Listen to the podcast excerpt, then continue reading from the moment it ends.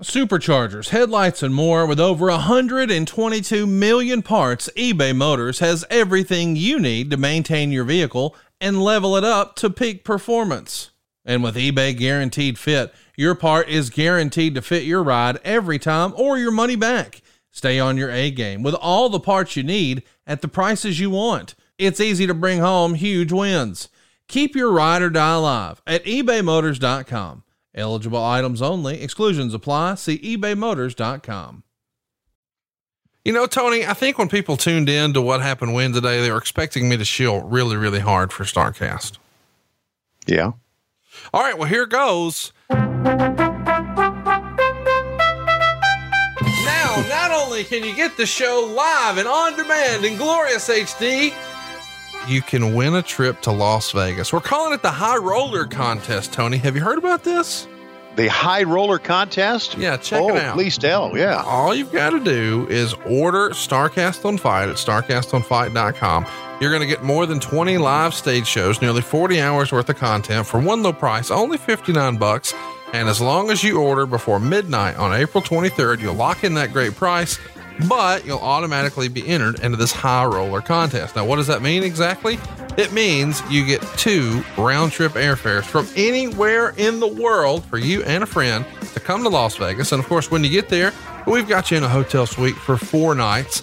Not only that, you've also got a platinum bracelet to Starrcast, which means you get to see all 22 shows live but as if that wasn't enough, you get every single meet and greet. If you've seen them advertised, if they're at Starrcast, you're included. You've got that. Plus, you've got VIP to the after party, and the after party for what? Well, double or nothing. You're going to that too. It's AEW's very first pay per view, and you've got two front row tickets. That's right. You heard me right. Mm. Two front row tickets to the biggest show of the year, a platinum band, and how about this? Every single meet and greet, all your hotel expenses covered as well. Four nights in a hotel suite and two round trip tickets from anywhere in the world to Las Vegas. All you've got to do is go to starrcastonfite.com right now and pre-order. And for just 59 bucks, you get all the shows. So everybody's a winner. But if we pick your name on April 24th, whew, it's going to be awesome. Check it out. It's starrcastonfite.com. S T A R R C A S T O N F I T E dot com. There's two R's in Starrcast, and FITE is F I T E. It's StarrcastOnFite.com.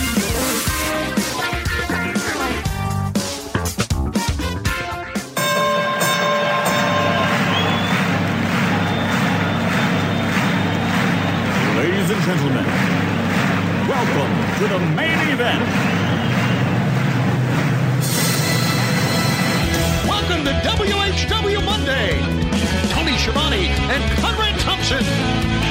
Jim Crockett for Starcade, 605 NWA. TV title, Cajun Omni, the Bunkhouse Stampede. Flair and Horseman, Garvin, Bogey, Magnum, Dusty, Express Tag Team. Turner, bought in Mid-South Joy World Championship Wrestling. Talking about the great years of World Championship Wrestling, the NWA, and Jim Crockett Promotions. Tony and Friends North, they win. Look, Schiavone's back again. World title split off center stage, Bischoff. Disney Hogan and Nitro. New World Order and The Crow. Thunder Russo, Arquette Champ, Vinnie Mac, simulcast. Tony's back with Conrad, not your classy podcast. Watch along, try not to laugh. Lowest rules can't back. This wasn't the initial plan. Tom Zigg's a good looking man. Klondike Bill, make a chant. Tommy, come over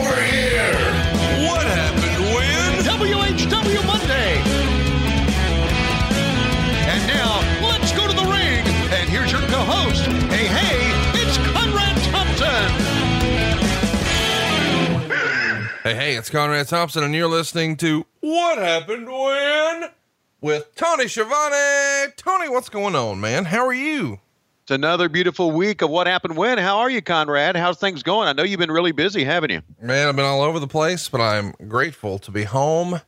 There's no place like home. And uh, if you drive truck and you're tired of being home, well, you need to hit up our man over at Atlas. Tell them all about it, Tony. Yeah, Atlas Van Lines, as we've been telling you uh, for a number of weeks, Conrad, hiring nationwide team drivers, solo drivers, if you own multiple trucks, as they like to say, come one, come all. You can make, and this is this is what uh, really shocked you and me. I guess because we're not truck drivers, but you can make up between 143,000 to 197,000 dollars per year average. Your first that's your first year, depending on which of the three divisions you drive for. You can make this per year straight up, and home time can be seven to ten days, depending on the routes. Brett the Hitman Hartman and his team will hook you up. If you're an owner operator, give them a call today. Whether you're new to the industry or ready to ride off into the sunset, go new places with Atlas. You can speak to a recruiter right now. Here's the number. Write it down. I'll give you five seconds. Five, four, three, two, one. Write this number down. 877 778 6959. Or for more information, check them out at facebook.com slash driveatlas. That's facebook.com slash driveatlas. Or visit www.drive4atlas, the number four in there, drive4atlas.com forward slash wrestle. And be part of what's going on with Atlas Van Lines. And when you get a chance, say hello to our buddy Brett the Hitman Hartman. Yeah, I'm uh, I'm a big fan of Brett and uh, appreciate what he's trying to do for our listeners here. And I was shocked at how much money you could make there. You know, I didn't know anybody in my real life who who drove truck until you know we started the podcast, and now I've got a bunch of friends that we've made through the show who DM me, and and one after another, uh, they all assure me that what we're talking about here with Atlas every week is absolutely legit. So, if you're in that sector, or maybe you'd like to be who better to start with than a friend of the show like uh, like the Hitman Hartman, as you said. I always call it Hartman, but I like the way you said Hartman. It's kind of Heartman, yes. Well, Man's man, got a heart. Heartman. well. Check out Atlas. I can't recommend it enough, uh, just because I've I've heard so many good things from folks online. Well, man, let's get into it. Uh, I guess we should tell everybody why we're here. We're going to be revisiting uh, a pretty uh, a pretty big moment for WCW. We're going to go back to Nitro number 238, which was April 10th, 2000. And uh, there's a lot to talk about on this show. As uh, friends of ours say, there's a lot to unpack here. But it's April 10th, 2000. We just passed the uh, 19 year anniversary of this. And it is uh, WCW effectively hitting the reset button. Uh, when I told you we were going to be covering this, what was the first thing that came to your mind? Uh, first thing that came to my mind was, hey, we get to see uh, Major Gunns in the ring. Well, what's wrong with you? no, uh, you know, the, the first thing that came to my mind was how excited I was for this. Legitimately excited because I thought we were taking a step in the right direction here. Eric and Russo together. So I was pretty excited about this show and about Major Gunns in the ring as well. Man, uh, you you've been shilling for Major Gunns for a while here. I guess we should tell everybody she's on Twitter. Look her up, Tylene Buck. We've talked about it a lot here. Uh, but before you knew about Tylene Buck being on Twitter, you were all about that Blue Chew action, were you not? What's wrong with about being about Blue Chew action, man? Well, nothing's wrong with it. I mean, here's the deal. I, I think there's a, a misconception among some of our listeners that Blue Chew is only for men who have ED. That is not the case. Blue Chew is for anyone who wants to put on a show. It's for anybody who wants a little extra confidence boost. And uh, I mean, listen, if it's pumping up Tony Schiavone's confidence, it's easy to do. Uh, Blue Chew is the world's first chewable, and it's going to work faster than those other brands you've heard about because it's a chewable. Uh, sometimes up to twice as fast. And of course, we're talking about Viagra and Cialis. But the difference between this versus those other name brands is you don't have to go into the doctor. You don't have to go stand in the line at the pharmacy. You can do all of this online and it's shipped discreetly to your door. And as you've said before, Tony, uh, it, it gets it so hard that even a cat couldn't scratch it. It's hashtag super hard dick is what it is. And it's hot on social media. I, I like that you said if you want to put on a show, Yeah, why not? put on a show, take blue chew, boing. Hey, dun dun dun dun dun dun dun dun dun. Dun, dun, dun, dun, dun, dun, dun, dun. Tony's got a super hard on cat, can't scratch it. Dun, dun, dun, yeah, blue. So that's was putting on a show right there. Well, tell everybody how they can put on a show at their house. Okay, visit bluechew.com. Get your first order free. Get your first order free. Gosh, like we've said before, Conrad, we're giving out free dicks, free hard ons here. How about that on this show? First order free. Promo code WHW. You only got to pay five bucks shipping. That's B L U E Chew.com, promo code WHW for that super hard dick, so hard that a cat can't scratch it. Check it out, man. I think you'll be glad that you do. Uh, without further ado, should we tag in uh, one of the uh, the other members of our show here on WHW and see if we can't get this episode of Nitro fired up? Yeah, she's been kind of a fan of Blue Chew for the last uh, few months or so. Uh, let's bring her in, Lois Schiavone. Oh, so you guys are talking about that Blue Chew? Is that like raspberry big league chewing bubble gum stuff? Oh no, I know what that is. I know what Blue Chew is. That's the stuff that makes your button on a fur coat look like a pistol in my pocket when you're glad to see me, big boy. oh boy. Here's your countdown. Three, two, one, play. Ah, we start out with that beautiful open and that beautiful logo. And oh, God, that sucked. Hey, but you know what, uh, Conrad? I did like this open because I, I thought it was pretty good with the Nitro Girls. Didn't you like it? Yeah, I knew you would like that part. You know, I didn't like the logo. I didn't really like this open, uh, but I think it's just because you know my my fandom for WCW had peaked. At this point, I'm on the right. downhill. I mean, as you've said, you guys were actually coughing on roller skates. Um, the original Nitro Open is the best Nitro Open, just because it created the best content and the best wrestling memories for me as a fan. Wow! And there's a guy in a WCW Nitro referee shirt. Who was Whoa. buying that? I, I don't know, but we're live in Denver, Colorado at the Pepsi Center for this event. Hey, uh, a little story.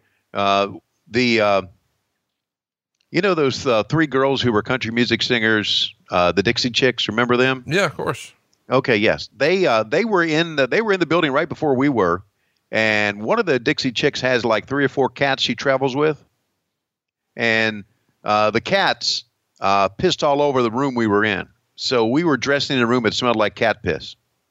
Just a little inside thing there. And I didn't like the Dixie Chicks after that. Not because anything political, but because take a look at this lineup. There's uh, Chris Candido, and there's the stupid mother. Oh, look at that, JBL. Oh my gosh! With, Listen, who's this fucker right here? I don't even recognize him. And uh, gosh, there's a lot of guys who are not with us. Uh, good God. Hello, Ms. Jones and well, baby yeah, it is weird to see this group of folks because there's so many that I'm just like, nope, I don't remember them. But I do remember Virgil, old Lash LaRue. Shame he couldn't get his shit together.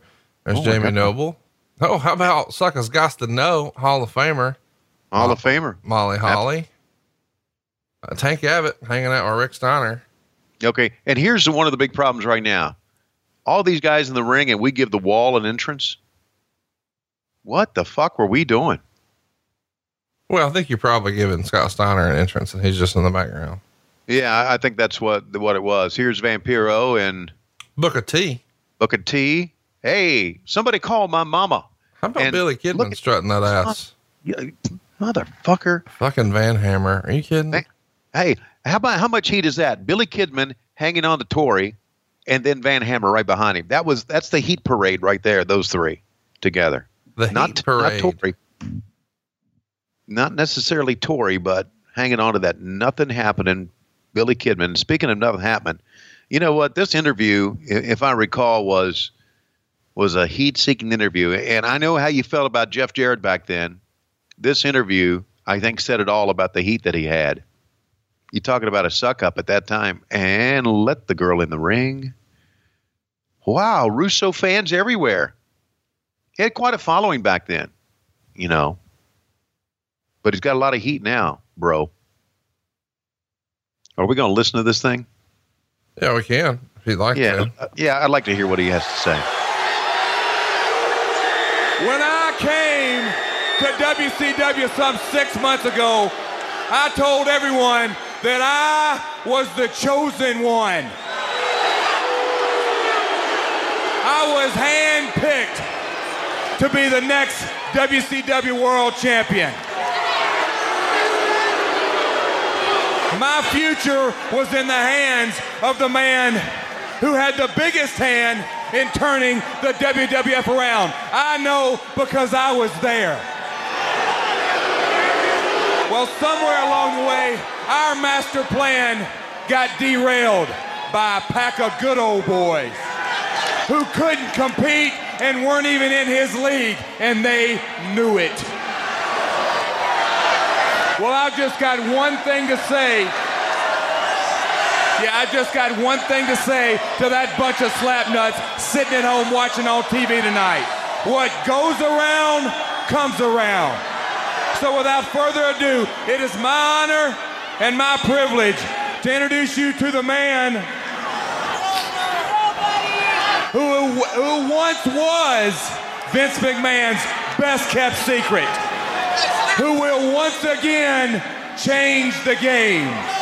The power is Vince Russo. Vince Russo said he'd never appear on camera, ever. What's this all about? Well, it must be big for him to appear on camera. You're right. Oh my God, listen to you. it must be big for him to appear on camera.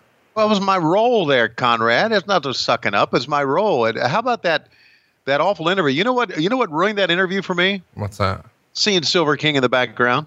Oh I'm thinking, God. what the fuck's he doing here? Oh, there's Tigress. Bless her heart. You know and- we're going to hell in a handbasket when Jeff Jarrett is the opening promo on the show.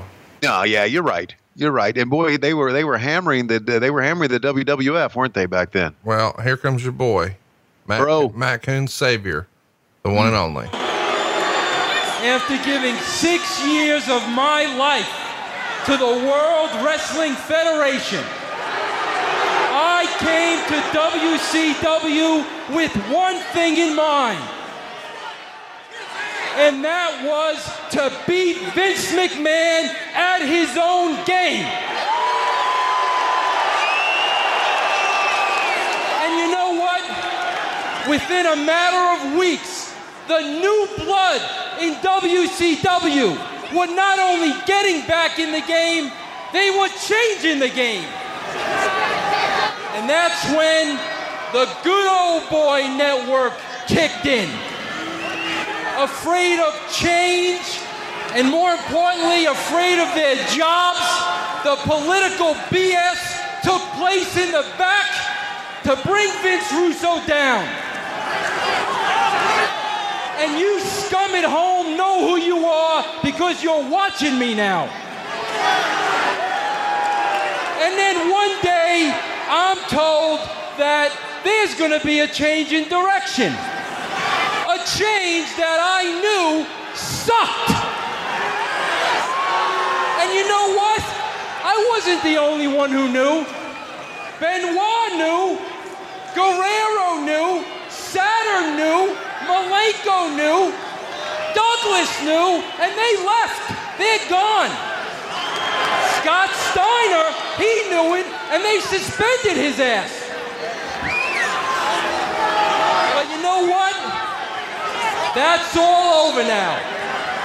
It's done. And Vince Russo is back in charge again. And I want to turn around and I want to say something to everybody in this ring. It is over. The old boys management is over. The inflated egos in the back, afraid to lose their spot, it is over. It is the dawning of a new day. It is your opportunity. Seize that opportunity. Are you done yet? Here it is, Bischoff Russo, round one. Here we go. So this is uh how about there's a Bischoff sign? I can't believe it. this is weird to me. You know, this is you know, they're they're gonna try to cater to the smart audience here, but they're both putting themselves on TV, which is something that you would think that the quote unquote smart fan would be against, yet here they are. Bischoff strutting that ass to the ring. Yeah, you know, looking back on it now, it, it's all kind of confusing to me. It, it really is. It's, uh, you know, he's talking about, uh, talking about. I, I guess he's talking about guys like Hogan, guys like Hall and Nash. I don't, I don't know who he's talking to right here. Uh, but uh, it's like he's talking to the big stars, and not many big stars are left in the ring, with the exception of maybe Booker Booker, T. T. Yeah. So we're going to hear from Bischoff here. And if you're listening to this, maybe for the first time uh, in a long time where you've seen this, we're about to get the new blood and the millionaire. So instead of being opposed, they shake No hands. They're on the same Let me tell you side. something. This man, Vince Russo, and I have more in common than anybody knows. but the big thing is the fact that we were both screwed by the same good old boys network. Vince is right. Those days are over. But it's okay. I don't even mind. And you know why I don't mind? Because it's giving me a hell of an opportunity to think about all the great things I did here in WCW. But it's also given me an opportunity to realize the mistakes I've made. Mistakes like Scott Hall, Kevin Nash, Sting, Diamond Dallas Page.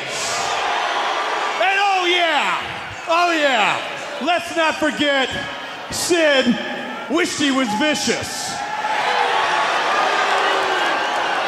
But you know what the biggest mistake I've ever made? I mean, this is a real big one. Hulk Hogan. Oh, God. Wait a minute. He's always been a Hogan back. I can't I'm believe sorry. I really am sorry. Everybody told me he would screw me. He would use me. They said, do not look into that red and yellow light because you will be blinded. Well, I was blinded. But tonight, I've got 20/20 vision. I'm seeing real clearly for the first time in a long time. And right now, I want to apologize to everybody in this ring, the new blood. And I want you guys to know that if there's anything that I can do for Vince Russo that will help you, I am there for him. I am there for you because it is a whole new WCW.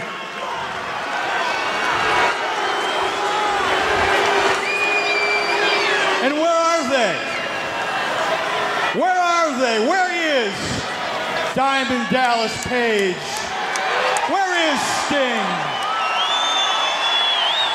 Where are they? I think they're hiding in the back with the old tail between the legs.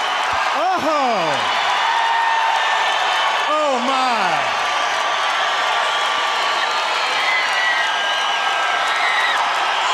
I am not believing what I'm seeing.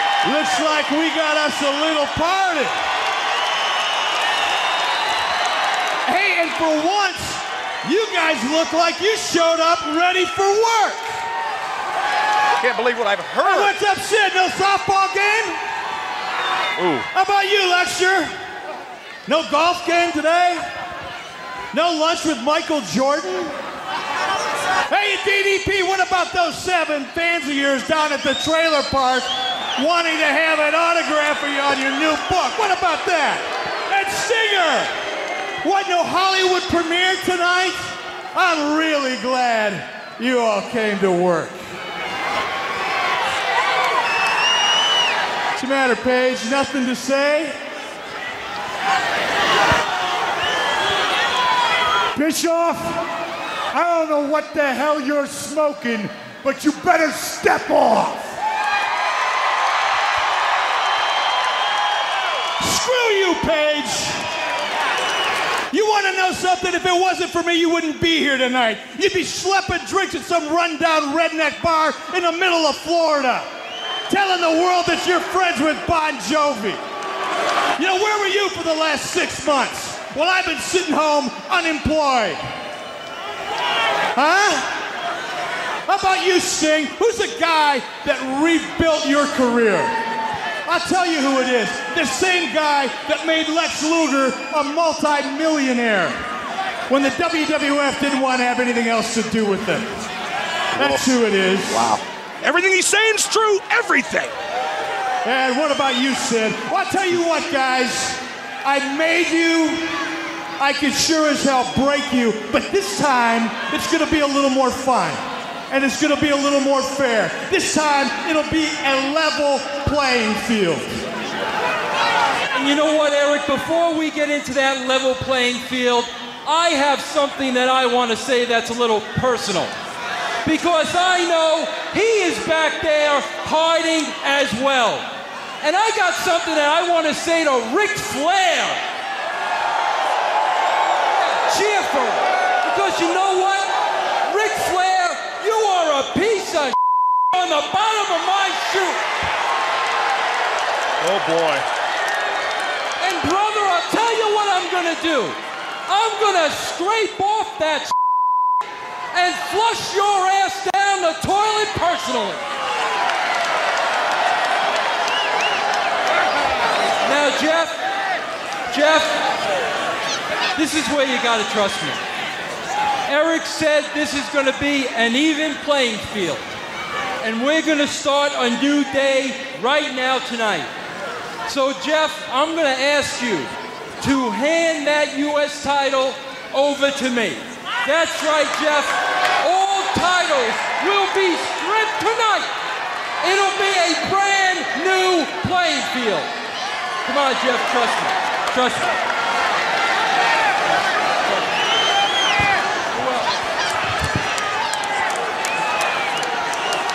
There, there are the World Tag Team belts from the Harris brothers. Taking those, this is unbelievable. Talk about a new beginning. We have no champions. Hey, Sid, there's only one more bout left. And you know who's wearing it. He's telling Sid Vicious to give up the world heavyweight title. Unbelievable. I tell you what, Bischoff, you want to get this belt? Bring your scrawny little ass over here and take that. Oh, you knew it was going to happen. Yeah. You knew it. Absolutely, you knew that. Okay. You knew that Sid Vicious would. For, and look at Bischoff said okay, and Bischoff leaving the ring. Has everyone completely flipped? Eric Bischoff. It looks like he might get in Sid Vicious's face, Tony. He has slipped the gear. He's going to confront the Millennium Man and just take the World Heavyweight Championship belt. Come on, Sid. Hand it over. What do you want to do? You want to lay me out, Sid? Come on, Sid. You know you can do it. Hell, I know you can do it. But here's what'll happen. I'll heal. And when I get done healing, I'll spend the rest of my life knowing that you're unemployed. So here's the deal. Either lay me out, take your chances, or hand over the belt. It's your choice, big man. What's he to do? What can he do? Hell, I've been beat up before. It won't be the last time. What a dilemma. Give the belt to Bischoff or go Commander to the Sid, can't find your scissors? Wow. Yikes. Come on, Sid. Sid, what's the matter, Sid? Can't find your scissors? Come on, Sid, give the boss the belt. Come on, man. Don't let me push your button, Sid. Wouldn't want to see your pop go crazy, Sid. Wouldn't want to see you ruin your career, Sid. He's pushing it. It's a long, lonely life in West Memphis, Sid.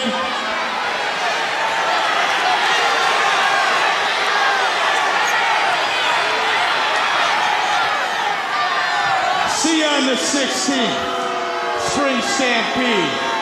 That's when the real World Heavyweight Champion will wear the belt.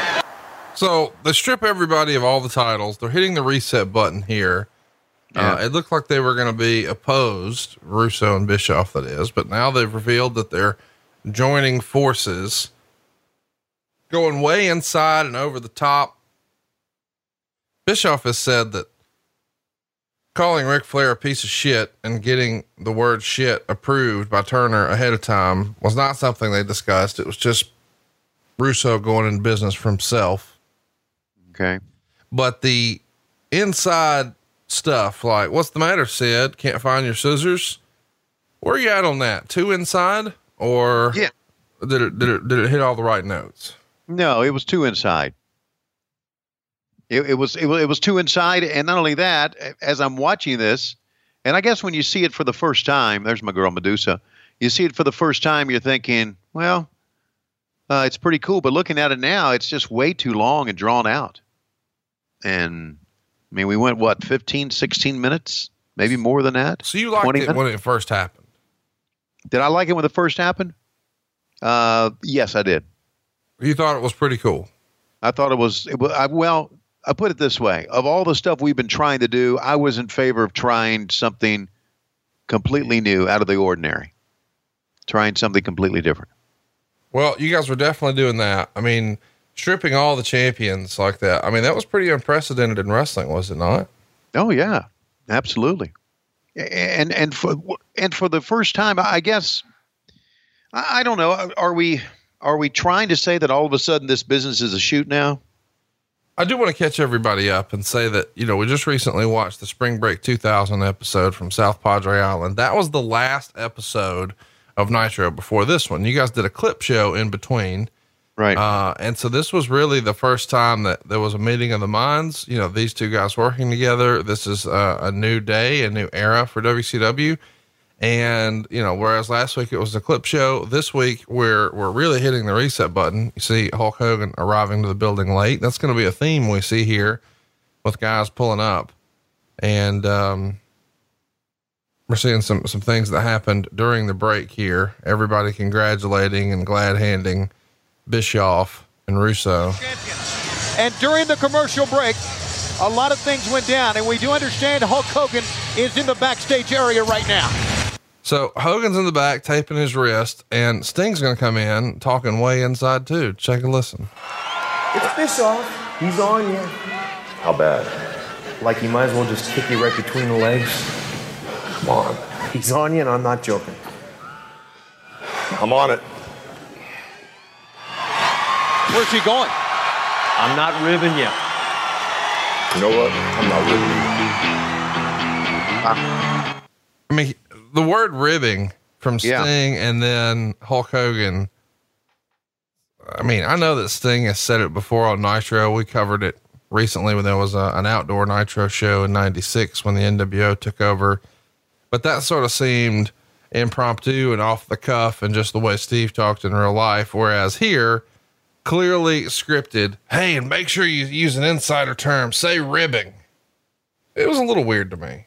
Yeah, the, the whole thing is weird. And and something else that, that I'm I'm realizing here is that they are taking all their big stars, their big name stars, and shit canning them, kind of, or shitting on them, I guess. And all the not so big stars, with exception again of, of Booker T and Steiner, are in the ring and on this side. So it's like they've taken like four or five guys and said, you know what, we're tired of what you're doing and uh, we're changing the business. But in effect, those were the guys that drew the money for them. So I, I you know, it, it to me, it's it's. I think about it now, it's kind of mind-boggling. But uh, well, it was our last year, Conrad. What can I say? Right? We're Yeah. trying something. I, I guess by then the the die had already been cast, hadn't it? You're on your us? death march. Now, here's what's interesting. They even fuck with the production here. So, like, they cut the music early. They cut the pot. There's no pyro. This is incredible. So we got DDP in the ring. Lex Luger's coming out, and um, they're gonna cut the music. They're gonna cut the pyro, and uh, they're even gonna kill the spotlights. So it's a way to sort of show, hey, we're. uh So he's looking around for the pyro. I thought that was a nice touch. Yeah. Yeah, that continued the theme of, you know, we're in charge here and the, the big boys are not in charge anymore.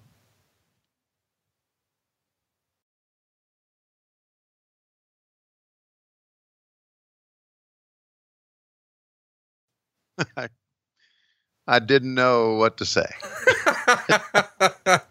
Oh my gosh, I'm just Sometimes fucking- you say things and I have a quick comeback, but that time I didn't know what to say.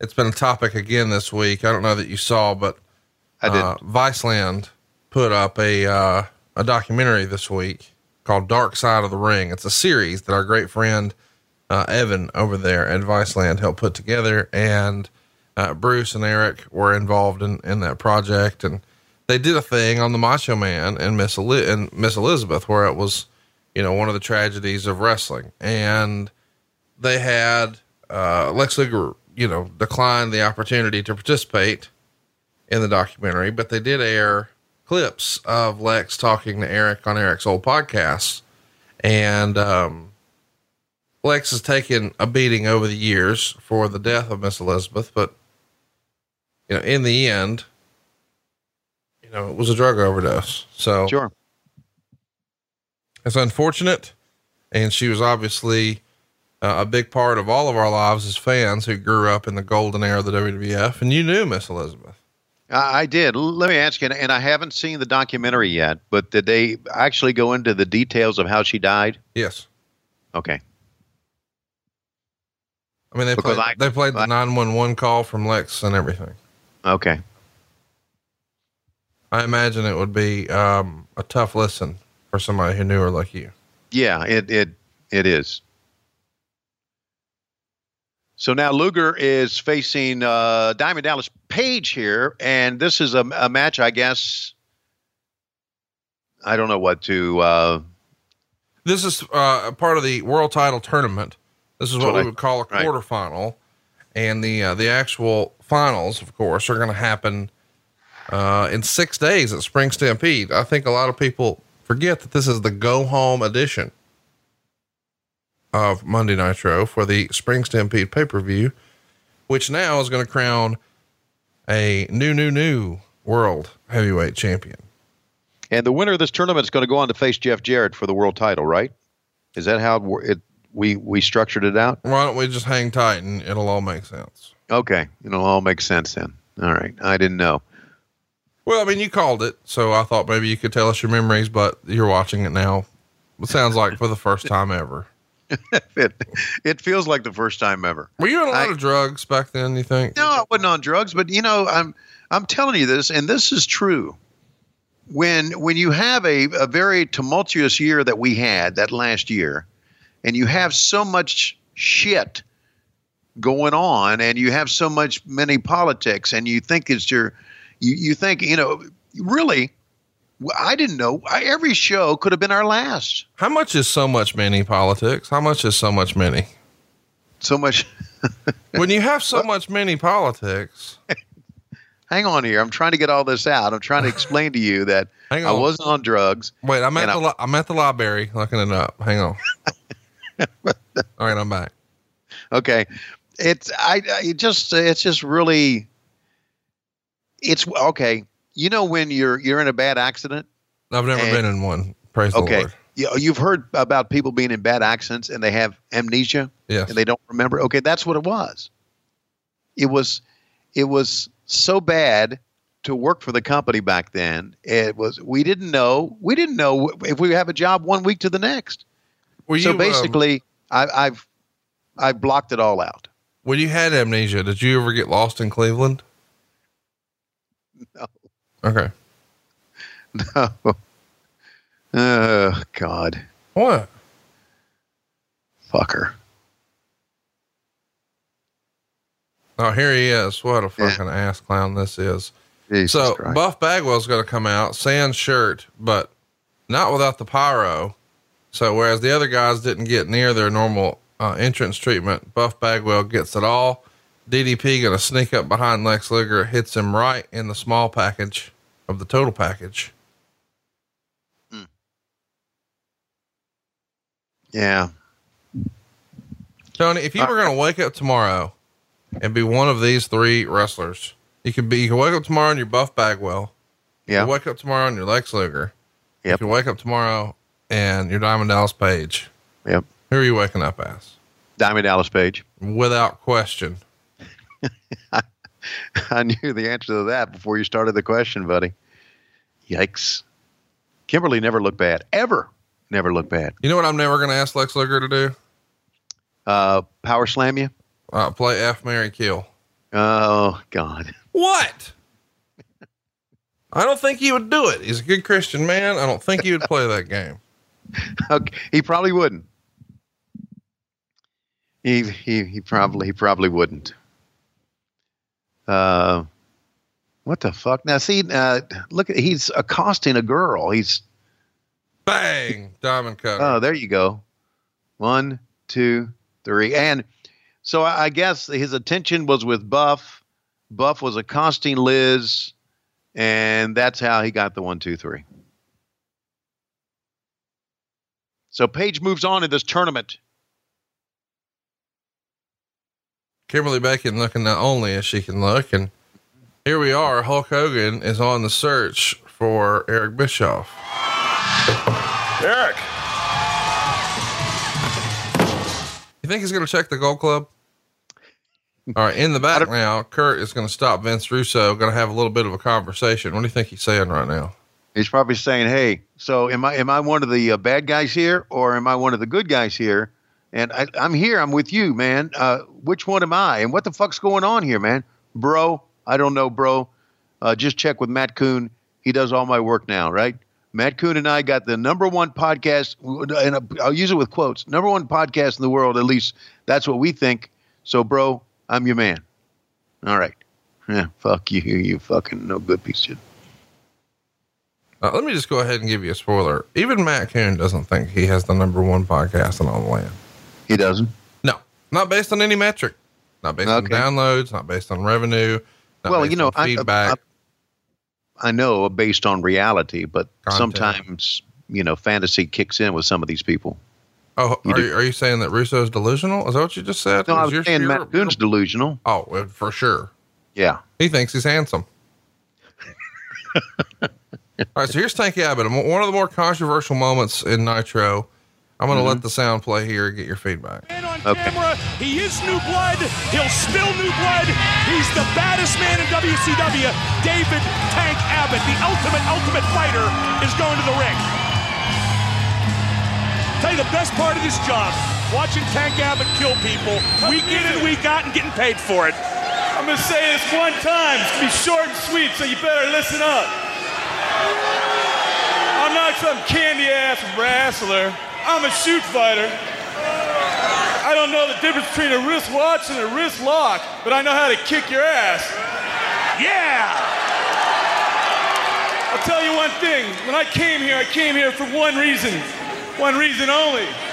Some yahoo walking around thinking he's a shoot fighter, wiggling his tongue and acting tough.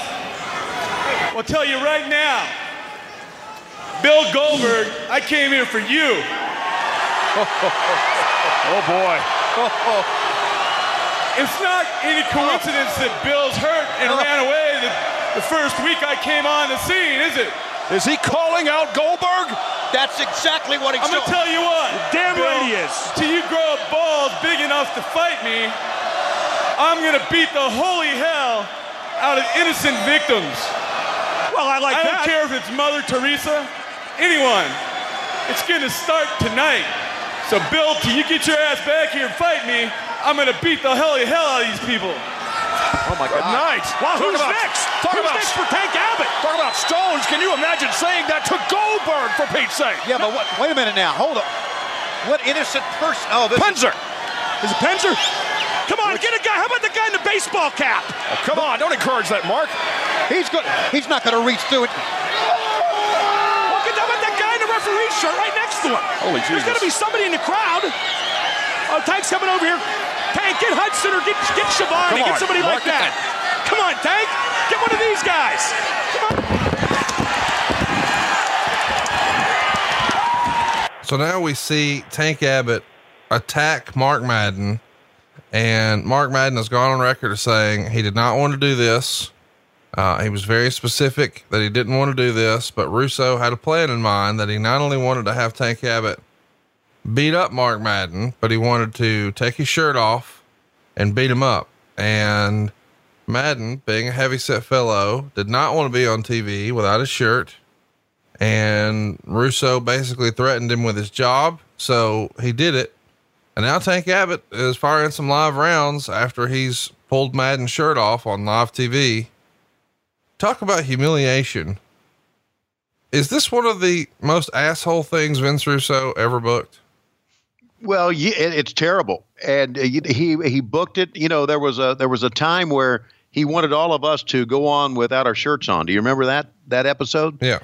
And uh, I didn't want to do it, and I remember uh, Mark Madden didn't want to do it, but Scott Hudson did it, uh, and uh, it was just. Uh, and I, I, knew that he didn't want to take his shirt off and didn't want to expose himself like that. It was just, yeah, it, it was it was not a good angle. It really wasn't. Hulk Hogan back there trying to uh, talk to the Stooges. I mean Terry Taylor. you know, there was another angle where uh, where Russo wanted uh, Russo wanted to beat me up, and I w- I wouldn't do that. I said, "Listen, Vince, I'll I'll, I'll do anything for you, but uh, not Tank Abbott." And that was an, an angle where he confronted my son in the ring and or at ringside and what do you think Bischoff is saying to Hulk Hogan here? Mm, oh, you know, uh, it's it's all Russo, man. It, it's all Russo. And, and let me say this: I've always loved you. You've made plenty of money for me. Come on in here, and we'll get somebody to come and give you a blowjob. Why does your brain work the way it does? I don't know. Where you're talking about wrestling and, and talking about humiliating Mark Madden and what a turd Vince Russo was for booking that and instead, you're thinking about Hulkster's thermos getting service. well, I mean, he looked around the corner like, you know, we don't want anybody to see what's going to go ha- happen in here. Here comes the and biggest overachiever in the history of the business, yes. Billy Kidman. Mm-hmm. And this is going to be the start of something pretty, you know, pretty monumental. People talk about this segment a lot, and especially what this segment leads to. Billy Kidman gets his own special entrance and he's got the mic in his hand. Here he goes. I feel like I've just been handed a get out of jail free card because for years, me and the rest of the new blood have been held down by the egomaniacs trying to hold on to their faded careers. I've been used and abused and told to keep my mouth shut. Well, tonight is my night. And the one man I want to address is the biggest egomaniac of them all, Hulk Hogan. I think I know where he's going with this, Tony. That's right, Hulk. For weeks, you've been bad mouthing me. You've been saying, you've been talking about my size. And yeah, Hulk, I may not have a body that you have. But I have two things, Hulk, that you can't take away from me, and two things that you will never have. And that's heart and talent. Whoa. Three things. Oh.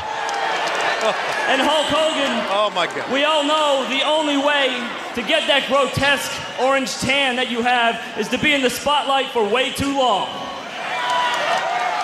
Checkmate. And you say that Billy Kidman can't draw flies. Well, maybe you're right. But who would know better about drawing flies than a pile of like you? Good night. Boy, I hope Hogan doesn't hear this I hope he does. So, Hulk, that leaves only one thing that I've waited a long time to do. I'm calling your ass out. Come on, Hulk. There he is. Come on, bring the red and yellow, hero. Come on, Hulk. It's time to see if your balls are as big as your bald spot. Oh, my God. Oh, man. He didn't get the memo. Come on, Hulk. And th- there goes Hulk. You talk about me when I'm not around. Well, here I am. He's calling him out. So, what'd you think of this, Tony? You know, I, I did appreciate you chiming in there that he's got three things, and we know what the third one is. But, right. Um, what'd you think of this? I mean, you've been around the Hulkster since what '89, and right. You know, here we are, 11 years later, biggest star in the history of the business being called out by Billy Kidman, who's historically been positioned as a cruiserweight on the show. Did you think, man, this is this is a great opportunity for Kidman? This is a way to shake things up. This shows this is a new era in WCW, or did you think, oh, they're doing this to placate the Smarks and try to get Hogan over with the Smart fans? Well, I that's what I originally originally thought, but it was a pretty big pop when when Kidman called him out. So I thought, you know what? let's play it out. And this this this seems to be a pretty good moment. But again, they're just placating the smart marks. And, and, and you just you can't draw your business that way. I mean, maybe you can now, but not not in 2000. You can't. What'd you think of the uh, the the another use of the word shit on, Yeah. on television here? Too many shits. It's like ball shots. Really, you just, I mean, if you say shit one time, you get the point. But if you keep saying it, it loses its impact. It does. You are, Kidman. Kidman, I've been sitting in the back, and this isn't the first night I've listened to your crap. I've been watching you the last couple months. I've been hearing you crying. When am I going to get the break? When am I going to get the push? Well, you're the kind of punk that gives the young guys in this business a bad name, Kidman. Hey, you got something to say, Sam? Is that so?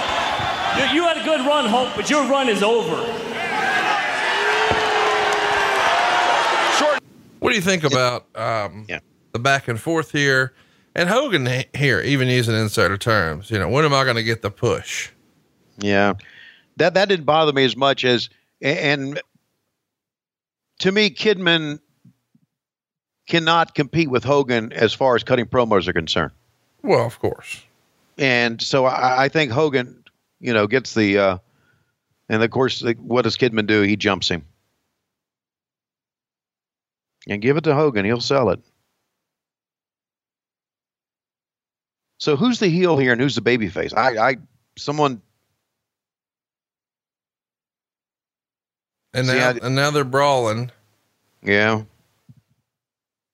Hogan wearing a white shirt.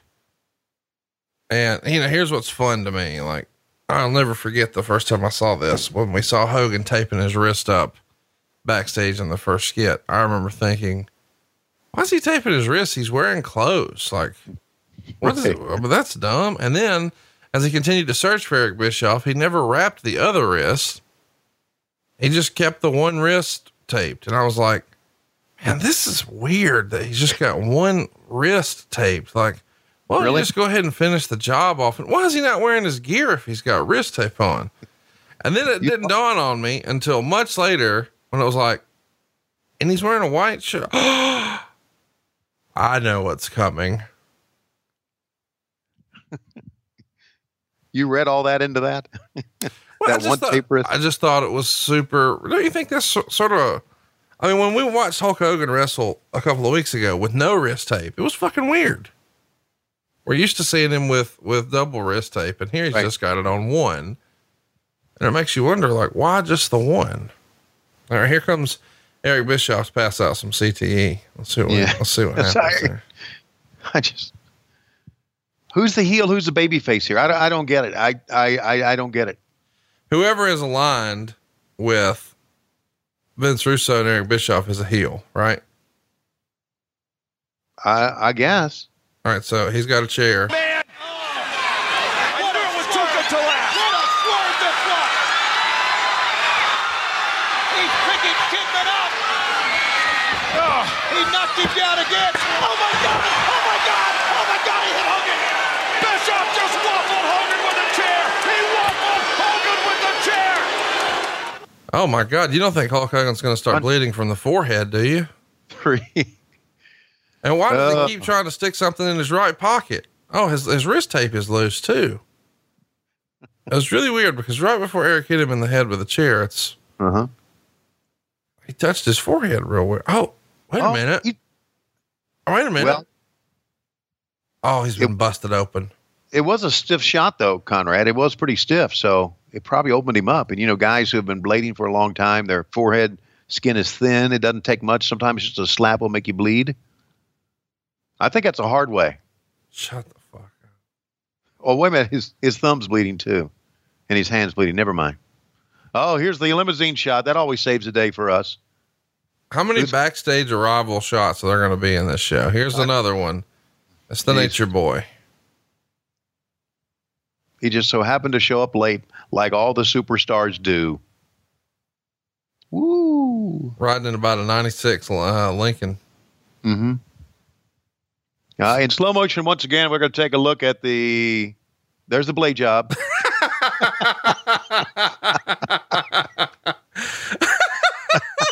right on camera on the replay. Show it again. You zip. I love it so much, dude. It's it's probably the most blatant Hulk Hogan blade job ever. I know. So we had to show it again. And now Eric's getting down there to get a good look at it. oh my God, Hulk Hogan is going crazy. He's knocking Oh. over Oh, some spindles, some spools of wire through a chair. And oh man, that white shirt he had, that pristine white shirt he showed up with, is now covered in blood. Oh God. Damn it. Oh, it looks. I did a goddamn blade job. I did a goddamn blade job. For. Kidman! I'm bleeding for Kidman! this is what I'm willing to do for this goddamn company. And they showed it on replay. What the fuck is going on? Here's oh, Flair. No lunch with Michael Jordan? So Flair seeing the replay, he's digging it and he's watching it with the stooge of all stooges, Terry Taylor. Mm-hmm. Normally they would call this the gorilla position, but I guess here you guys called it the Jody position or the go Right. position. Yeah, Jody, and then the go position. That's so dumb that y'all tried to, you know, pay homage to Jody like he was gorilla, just ripping the segment off. I think the Jody position should have been under a mask coaching wrestlers. it should have been. He should have. It should have been the mask assassin sitting there. You see Terry Taylor there with the headset on? I do. Yeah, he'd put the headset on and tell me what to say, and then he'd throw it down. He'd go talk to somebody, and I would say something. He'd put the headset on. He'd tell me something to say that I just motherfucking said. Eh, fuck. Not a big Terry Taylor fan, huh? Mm, Yeah, no. Does anybody like Terry Taylor? I, you know, I've never met him, but I, I've literally never even heard of anyone saying they liked him. Well, I, you know, I mentioned this before that Terry Taylor had uh, was without that uh, that part of your brain that in a social setting, uh, your brain would say, "Mm, maybe I shouldn't say that, and I won't say that. Terry didn't have that function. Oh. He always said it, and he always opened his mouth, and he always put his foot in his mouth, so to speak. Here's Richard.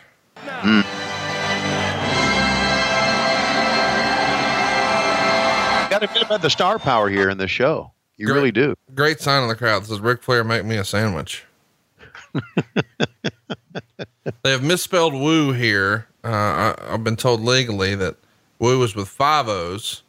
Huh. Uh, for years, I thought there was an H in woo. Turns out that is not the case. It is the letter W and then five O's. And if you use it like that, um, well, you're infringing on his trademark.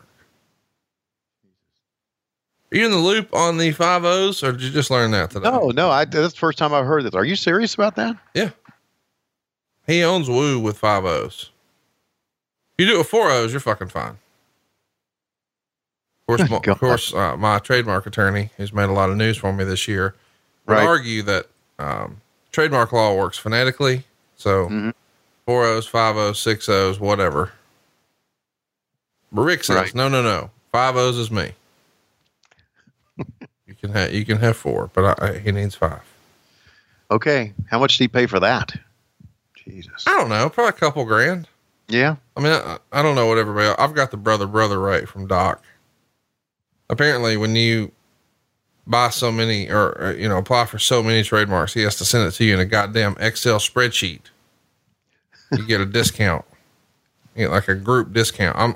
He's like the Costco of trademark patents, shit like that. He's the man. Man, how fired up is Flair here? What do you think he's saying? I, don't- I, I, he's probably. Let me let me think. He's got to be saying something about the size of his penis. Is it just me, or is his not, are his nostrils bigger right there than normal? Does- when he gets mad, does do his nostrils flare up? Is that a thing? Yeah. Flares, nostrils are flaring. yeah. Flare. Yeah. Nobody flares flare. No.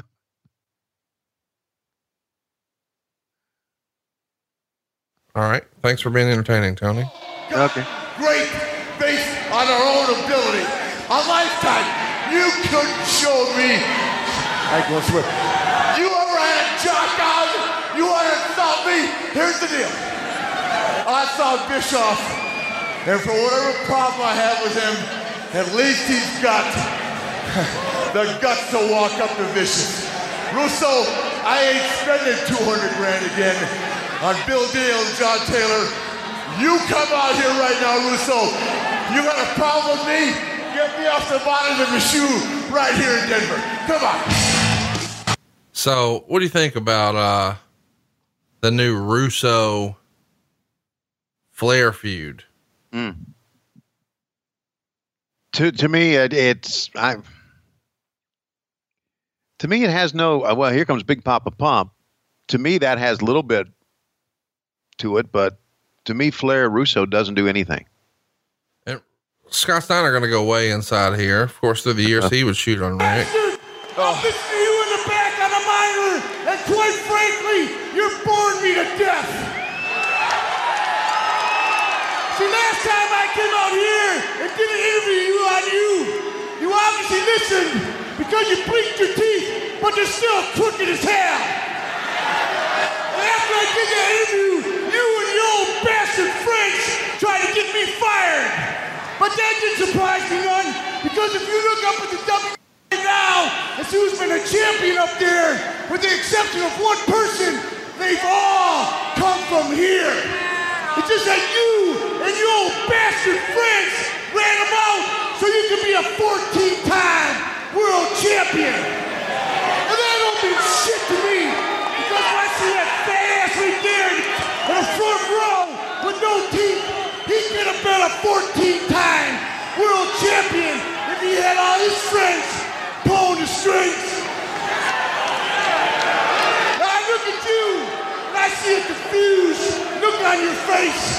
So I'm gonna put it to you in another way. I know there's no way in hell I can ever bring you up to my level, physically or mentally. So I'm gonna lower myself to which you are, and that's low class, white trash from Charlotte, North Carolina. Wow. Oh. So see oh. if you can guess who I am now. Me, me.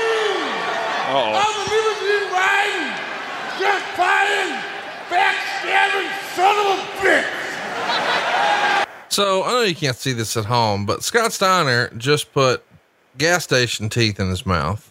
Mm. And now Shane Douglas sneaks in from behind and attacks him before Shane Douglas for years on ECW had cut promos on Ric Flair, calling him Dick Flair and saying he was an embarrassment of a man and not a great champion and overrated. So this was all to serve as a distraction to allow Shane Douglas to get the cheap shot. And moving forward, we're going to have a little Shane Douglas Ric Flair feud. So everybody had to, had their fun with Ric on this night. Starts with Vince Russo calling him a piece of shit that he needs to scrape off his shoe. Then it goes to Scott Steiner mocking his teeth with gas station teeth. They used to sell that at the uh, counter. There was some sort of Bubba teeth gimmick. Right. And then uh, Shane Douglas now doing a little cheap shot. And randomly, Bret Hart in the crowd. This is probably after Bill Goldberg gave him a concussion. And uh, when Bill Goldberg kicked his head in the crowd, maybe Bret just went to look for it, got tired, took a seat. What the hell happened there? What do you mean? My my screen just went gray. Did yours go gray when? Uh, That's because of the lighting. You guys couldn't light anything. apparently By so. How about no one's even bothering Bret in the crowd here? Yeah, I, I just, this is this turns out to me to be a confusing episode. It's very confusing. It's Crash Yeah. TV is is the way people have described Russo's booking over the years, and this is it, Crash TV. Right. And, and again, who is who's the baby face? Who's the heel? Who are we trying to uh, who are we trying to book towards? I mean, here it looks like we're just trying to book towards all the ECW people that got a kick out of Shane Douglas's promos. So So you don't like ECW? no, I, I just I just uh, again, why are we doing this? Oh, Jesus Christ! Mean Gene fired up at Shane Douglas here. How can you ridicule one of the greatest wrestlers of all time, Ric Flair? What are you doing? I'm doing whatever the hell I want to do, Mean Gene. For seven years, I've sat back and with my heart and soul pounding in my damn chest, I've had to watch that son of a bitch make a joke, a mockery of the sport I make my living in now. He walks the aisle. He says, To be the man, you have to beat the man.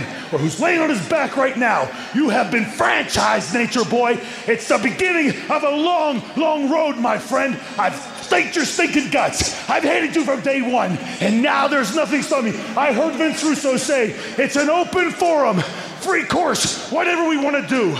I'm not going to dignify any of this that you're saying here tonight. You, you're totally out of line. I'm out of line, my ass. I'll leave you with this. You can kiss my ass and watch me be a franchise. Boy, I was a huge Shane Douglas fan when he was in ECW, but his entire WCW run was a mess to me. Mm, yeah. Well, because it didn't, uh, his stuff didn't work in, in WCW. It worked in ECW. It didn't work in WCW. And, you know, I mean, are, are people now back home calling their friends, say, you got to turn on WCW because everything's a shoot? No. Is, is that what they they want us to? I, I don't know. I mean, I'm, I, I'm really that's confused. probably the idea, but I don't, I don't think that's actually what happened in execution. Raw thumped that head in, in the ratings this week. Right. So Raw kicked our ass in ratings, right? Oh yeah, by a margin of almost double. It was embarrassing. Right. Because you, you can't just all of a sudden have one hot show and think all of a sudden you're going to catch them because they were beating us consistently leading up to this point, right? Oh yeah, Yeah. they've been beating that ass like a drum for about two years. Yeah, I know. Yeah, they had uh, they had the big stars. All right, this is going to be Sid Vicious, the former world champion, Psycho Sid. Probably don't think he's going to have a good a match here as he had with Shawn Michaels in '96. Are you saying that uh, Sting is not the worker Shawn Michaels was? Yeah, that's exactly what I'm saying. Oh, okay. I appreciate you just owning that. Yeah, okay. Well, because you know sometimes you'll say something, and then when I try to clarify, you'll dick tuck. Yeah, no, I I need to I, listen. It, it's not to disparage what Sting meant to the business, but come on. Most people are not a good worker as Shawn Michaels. Yeah. When you, yeah, I mean, uh, most people would say, you know, he's one A or one B greatest of all time. yeah, yeah, I think so. Hey, uh, we just saw Scott Steiner. I guess we should mention, um, even though we had fun with last week's episode on WrestleMania 3. By the way, what was your feedback you got last week from WrestleMania 3? Uh, a lot of people liked uh, me singing "America the Beautiful." Yeah, that was a hit. I mean, I didn't expect you to be able to freestyle it as well as you did, but I thought it was a home run. All right. Anyway, you know, we sort of joked that it was, you know, we, oh, we're doing this after WrestleMania. And then halfway through the show, Tony showed us cards and we had to reveal that, oh no, we had to tape this before we left town. So I do want to do, I I did want to circle back around and say that actually Scott, Scott Steiner wrestle Hornswoggle Uh, when, when did you see that? Thursday night before WrestleMania. Okay. I was there. Yeah. I was, uh, you know, and I think Swoggle was surprised I was coming. He's like, "You're, you're really coming?" And I said, "Yeah." And and uh, he was really excited. And then I said, "You know, I feel like somebody needs to be there to identify the body." he didn't think that was as funny. and I got there, and he was getting real psyched up, like he was trying to get in the zone. Yeah, which is kind of funny. And then they went out there, and I think you would appreciate this. Steiner came out to his regular music, picks up the mic, tells them to cut the fucking music, and says, "Play the music that I specifically requested for this match." And then he played "Short People Got No Reason to Live." and sang along, had the crowd in tune with him. It was tremendous. And then he beat the shit out of Swoggle. It was great. That's great. Was that a was that a MLW taping? No, that was uh, a uh, AIW. And, Okay. uh, we saw Nick Gage take on uh, Mance Warner. I know you're a big Mance Warner fan, fan of old Mancer.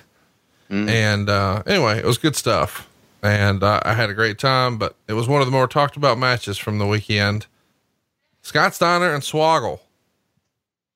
Wow. Sorry, I missed that one. Somebody was on acid and they thought of that shit. Yeah, apparently so. But we did get to see Ring of Honor, and um, Oh yeah, it we, we didn't talk about that. What did you think about being inside Madison Square Garden for the first time in 30 years for wrestling? I it was uh, it was quite an experience, and a lot has to uh, really a pat on the back to Gary Juster and the entire crew for booking that, and and it's kind of odd to see a, another promotion in Madison Square Garden.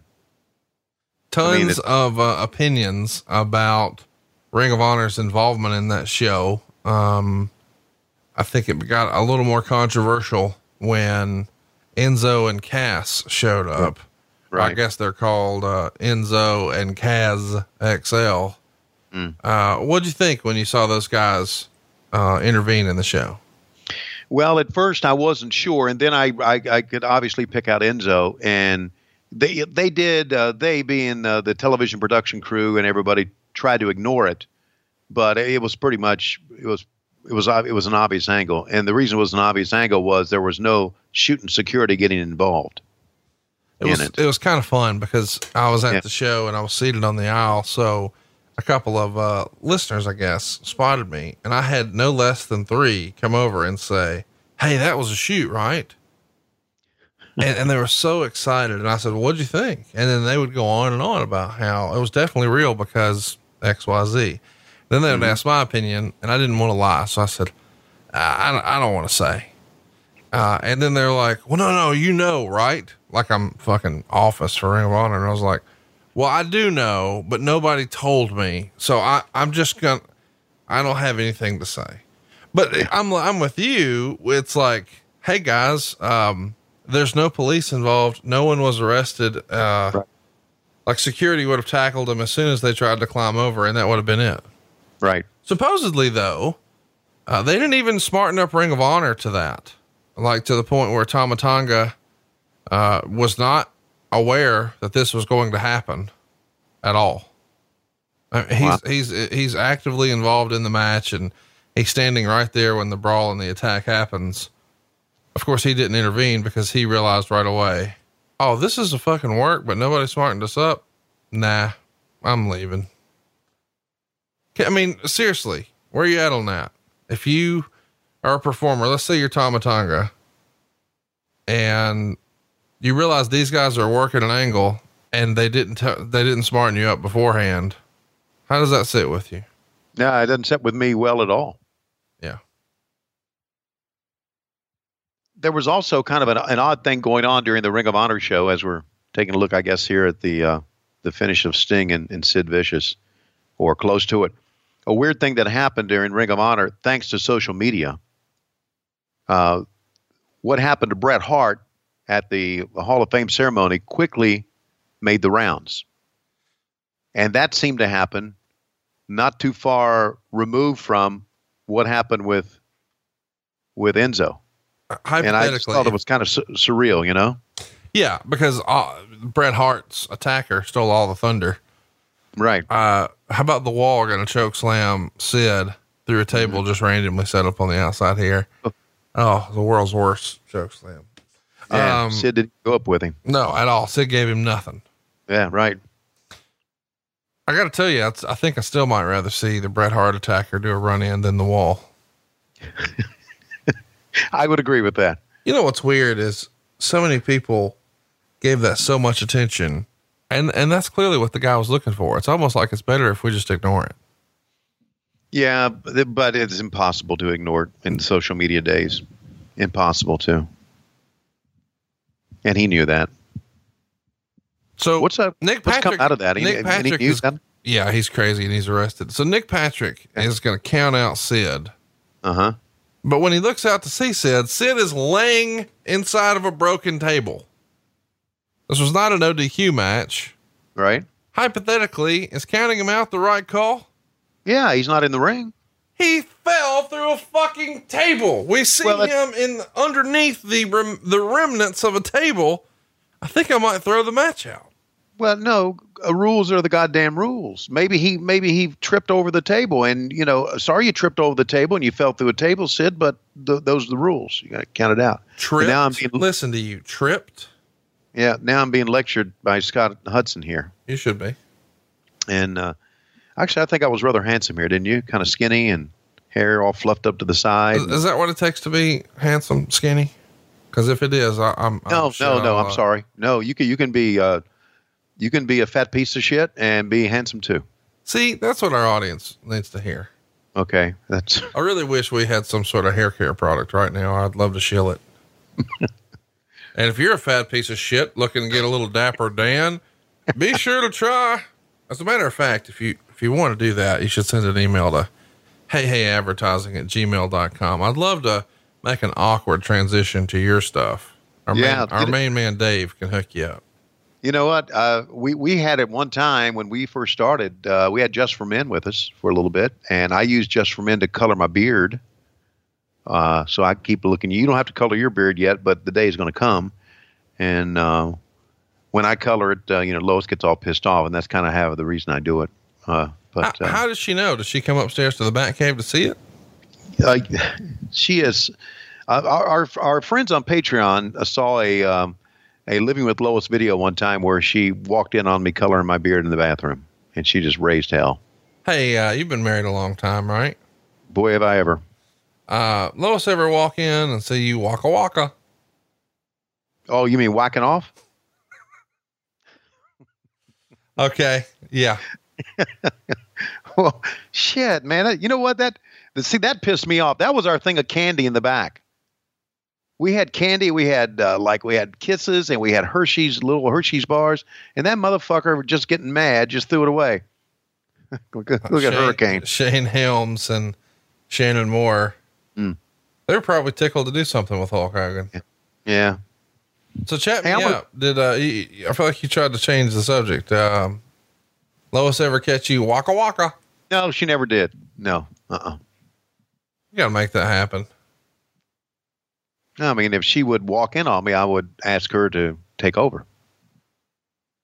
Take over what? Like Dutch rudder style? Uh, walk, walk, walk, walk, waka waka. hey, Are you in the loop on a Dutch rudder? no. Okay. Hey, this was the uh, we're, we're showing the premiere of Ready to Rumble, and um, What a time for wa- WCW right here.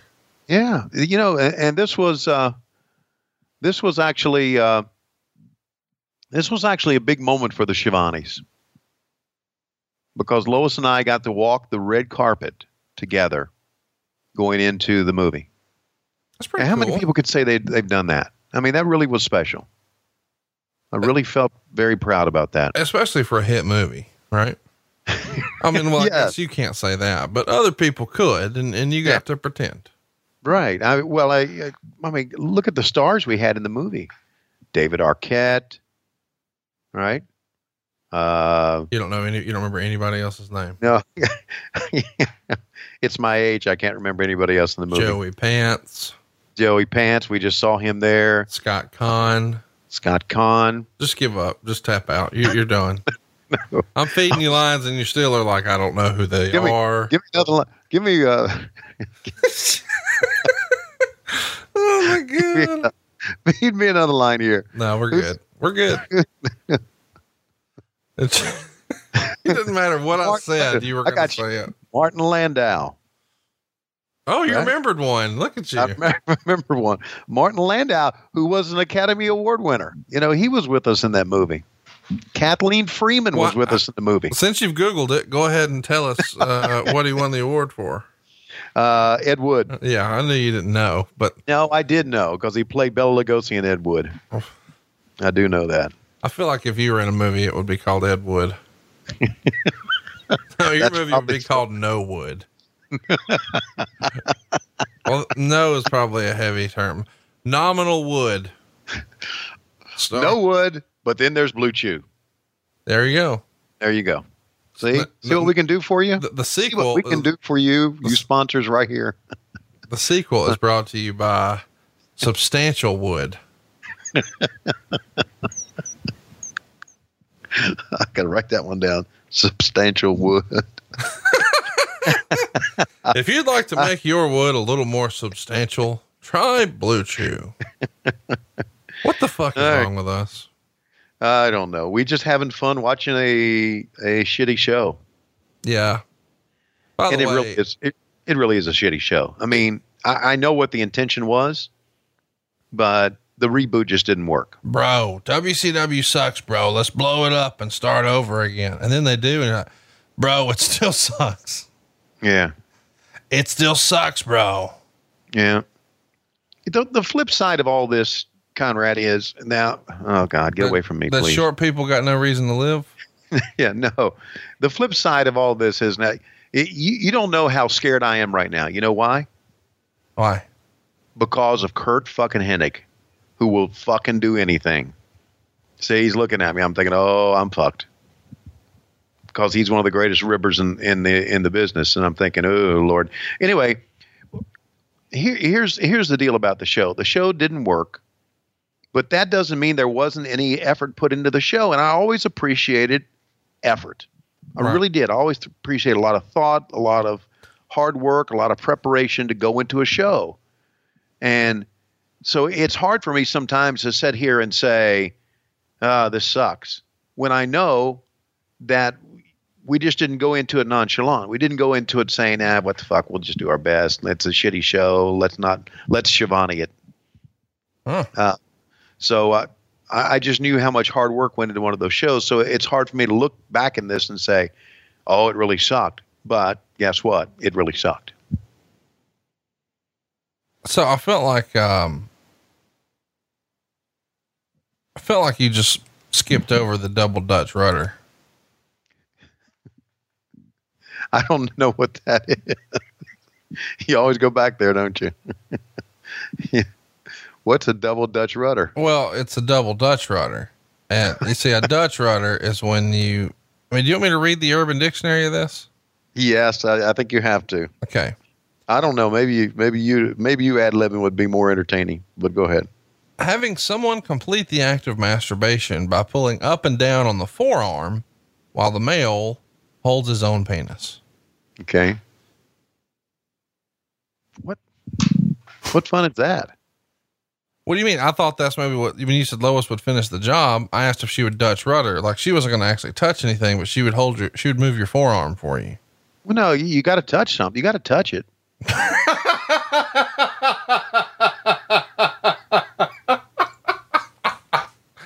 Oh my god! Why is that so funny to Mark, me? mark this down. Okay.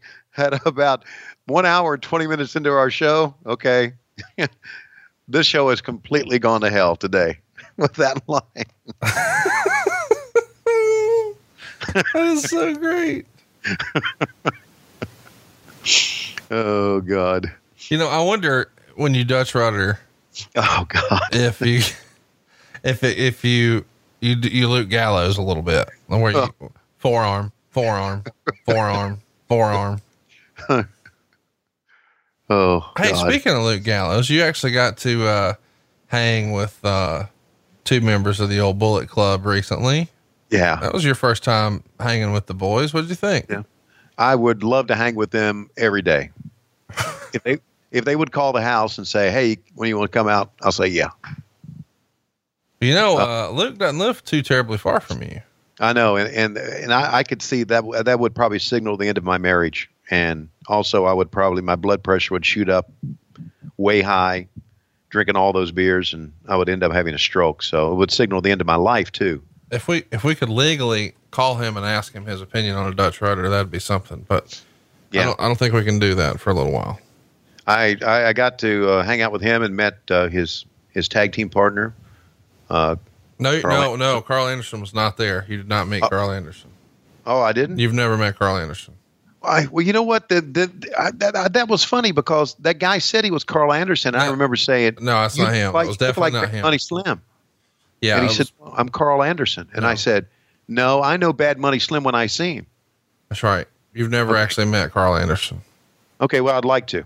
Yeah, he's probably a nice guy, but I've never met him. Yeah. He's he's not he's not available. Okay. He's not Well- around. Uh, what the fuck are we doing here? What, what's it? Hulk Hogan is towering over children in a suite, looking for Eric Bischoff covered in his own blood, and he is not happy. Wow. Ric Flair stomping around out of focus. I'm just stomping around out of focus, And here's Kevin Nash on a flip phone. not giving a fuck about anything. What do you think he said? Hey, Sean, Yeah, yeah, we're really shitting the bed. I know you're not working right now, but can you see if the big man has a spot for me? What do you think, uh, Mean Gene is saying to Sting here? Uh, Sting, this is one of the worst shows that we have ever done. And God knows we'll be out of business within one year. How about it? Well, Gene, they fucked me over in Starcade 97, and you thought that wasn't bad enough? They're fucking us all over now. Look at me. I even got a tan. For the first time, I got a tan because you said, Hogan, I was out of shape and I needed a tan, so I couldn't be world champion. Well, guess what? I got a tan, and this is what I get. This is what I fucking get. I get this. Yes, we'll be out of business. I'll be making plenty of money, even though we'll be out of business, and I'll go to the WWE when I'm good, damn, and ready, and lose a Triple H. Ooh. I still think you're sort of hot about him losing to Triple H. No, not at all. I love Triple H. I think Triple H should beat everybody. God he, damn it. He beat Batista, and I was so glad to see that.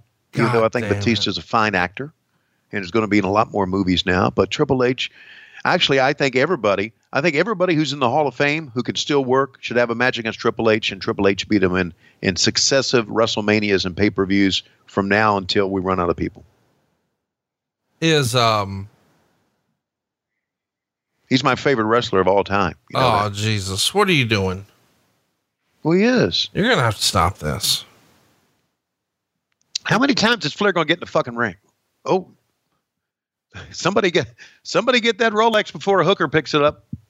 Oh my gosh. Okay.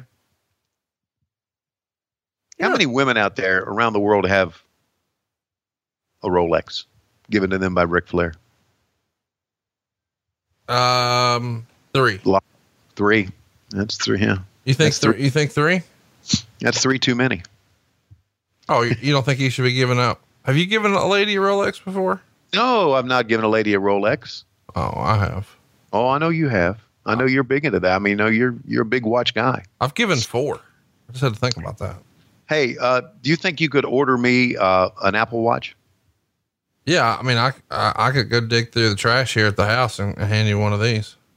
You got Apple Watches? Yeah, yeah. Well, I don't, but I, I bought one for somebody once, and you know she don't wear it. Okay, I'll take it. Yeah, Well, it's a it's a woman's watch, though, isn't it? Or just You think there's a women's Apple Watch? yeah, isn't there? Stupid fucker. No. Okay, well, uh, you know my address. Send it to me. I need an Apple Watch. Okay. Thank you very much. No problem. It comes on a pink. comes on a pink strap. You'll love it. Send me a Jordan Air as well. I mean, an Air Jordan. A Jordan Air. Hey, uh, what, what'd your kids think? Oh my gosh, they're they're What? getting after it in street clothes. Mm-hmm. Yeah, it's great. I tell you what, for uh, Shane Douglas hating on Ric Flair, he sure is stealing his gimmick. They are dressed identical. Yeah, It looks like the it looks like they're uh, father son. Mm. Some sort yeah, why not? A, why not a nut shot? Hey, you know what this match is lacking? heat. yes. You know what? You know what else is lacking? What? Francine. Oh yeah. Yeah. Who I got to meet at WrestleCon. Oh God. Got to hug. She said she. Oh, we got to talk about that. I forgot. Yeah, she said she was going to divorce her husband, and I was Oh. going to divorce Lois. whoa, whoa, whoa, whoa. He listens to the show. Calm down. Well, she said it. I didn't. I mean, it- no, it- no, it- dude, you got to learn the rules. First of all, we've never met Karl Anderson in our fucking life. You hear me? Well, okay, it was Bad Money Slim. Yeah, it was definitely him. And secondly, Okay. Francine didn't say that. You imagined it. Man, it's no wonder you got heat with the Road Warriors. You can't kayfabe shit. I have personally never met Karl Anderson Okay, I got you. ever in my life. All right. Well, I've texted him and he seems like a nice man based on Yeah. his lovely Instagram photos with his family. Oh yeah. But I've never met him. Well, then, then there's a uh, there's a goal for you to meet him one day. Yes, it would be great to meet him Okay. because I haven't. Okay. And I, but I did get to meet Francine, and, And- what was wrong with that? And she was telling, she showed you pictures of her lovely husband and Mm-hmm. said that he was a big fan of the show and we love Joe. That's Oh. what she said. You don't remember that, but I was standing right there. Okay. You know what? Now that you say it, you know, it, it, I guess it's my age. I do remember her saying, talking about how much she loved Joe. There you go. I remember that. Yeah. I remember hugging Salina De La Renta too. Okay, and I don't know anything about her personal life. Fire away. Uh, I was just saying that that was a hug that did not need Blue Chew. Oh my gosh. Did you get Yeah. inappropriate with her? No, I didn't. No, I did not get inappropriate. I- I'm not an inappropriate person. I'm. I'm. I'm not. What does that say- even mean? You're the person. I say who, silly shit on this podcast, but I'm not an inappropriate person. you personally taught me wh- what the word turgid meant. So I don't want to hear that you're I don't not even know what turgent means. turgid. I know what detergent means, but I don't know what turgent means. No, not gent, turgid. Turgid. Turgid. Okay, so they beat up Flair with a baseball bat, and they do the crotch shot to him, and they walk away. No heat. Why, why are you saying that? Just no heat. Okay. Oh, and they got the Rolex. Oh yeah. So Shane Douglas, Vince Russo, and Scott Steiner have all conspired to have Vince Russo beat him with a baseball bat and then steal his watch, which I'm pretty sure is assault and theft. Yes, Oh, it and then, is. and then he's doing the weirdest crotch chop thing ever. Vince Russo crotch chop was a w- little weird. Mm. Yeah, it was. Look, look at that. Know that's funny to me. It's just weird. Tony, have you ever done a crotch chop in real life? Uh, I have not. Can we get you to do one? Uh, you mean uh, like right now, or you want to put it on on? Yeah, why don't we do it? Why don't have you do it like on social media? Okay. You could like find somebody in like a Florida Gators jersey, and you could just have them get get get it. And do a crotch shot. Uh, hey, we haven't talked about it in a little while. Oh my gosh, what's worse about this? The chair, sh- the bat shots from Vince Russo, or that this segment is sponsored by Wendy's Monterey Ranch Chicken? Seriously, who the fuck goes to Wendy's and orders a Monterey Ranch Chicken? Well, there'd be a lot of people back in that day would probably do it. You yeah, know, it was such a hit. They don't make that shit anymore. Yeah, but I mean, in, in 2000 they did, and uh, Don't don't support this. Yeah, I, I support all of our sponsors They're back not. then. Oh, fuck them. They're not giving us any money now. Uh, Besides, if they were, we would say, listen, they got this new Monterey chicken sandwich, but what we really recommend is a frosty, a double stack, a spicy chicken sandwich. Those are the staples of Wendy's. or a triple with cheese. Well, goddamn. Go to shit in the woods. Kevin, that's a live show story. Calm down. Uh, Okay. Kevin Nash limping along here. The uh, crutches do not actually reach his armpits, so I'm not sure what he's doing. do you see this? Yes, I do. It is total pretending in the worst kind because he's just walking to the ring, just happens to be carrying crutches, but he's carrying the crutches for a good reason. Do you remember what's going to happen here? Uh, well, he, obviously he's going to hit somebody with these crutches. I would think, right? You really don't remember this. I know I don't. This is amazing. I, I don't. God, You're going to love it. This is a big, big moment. And, it's 19 years ago. Okay, 19 years ago. And you know what I was thinking at this time? When we stopped talking, I was Uh, thinking, God, I need to look for a job. yeah, I hope Vince McMahon will take me back. Yeah. I should have stuck with that Ultimate Warrior shit. It sucked, but it was better than this. so Kevin Nash going to cut a promo here. He's probably going to reference he was on the phone with Scott Hall earlier today.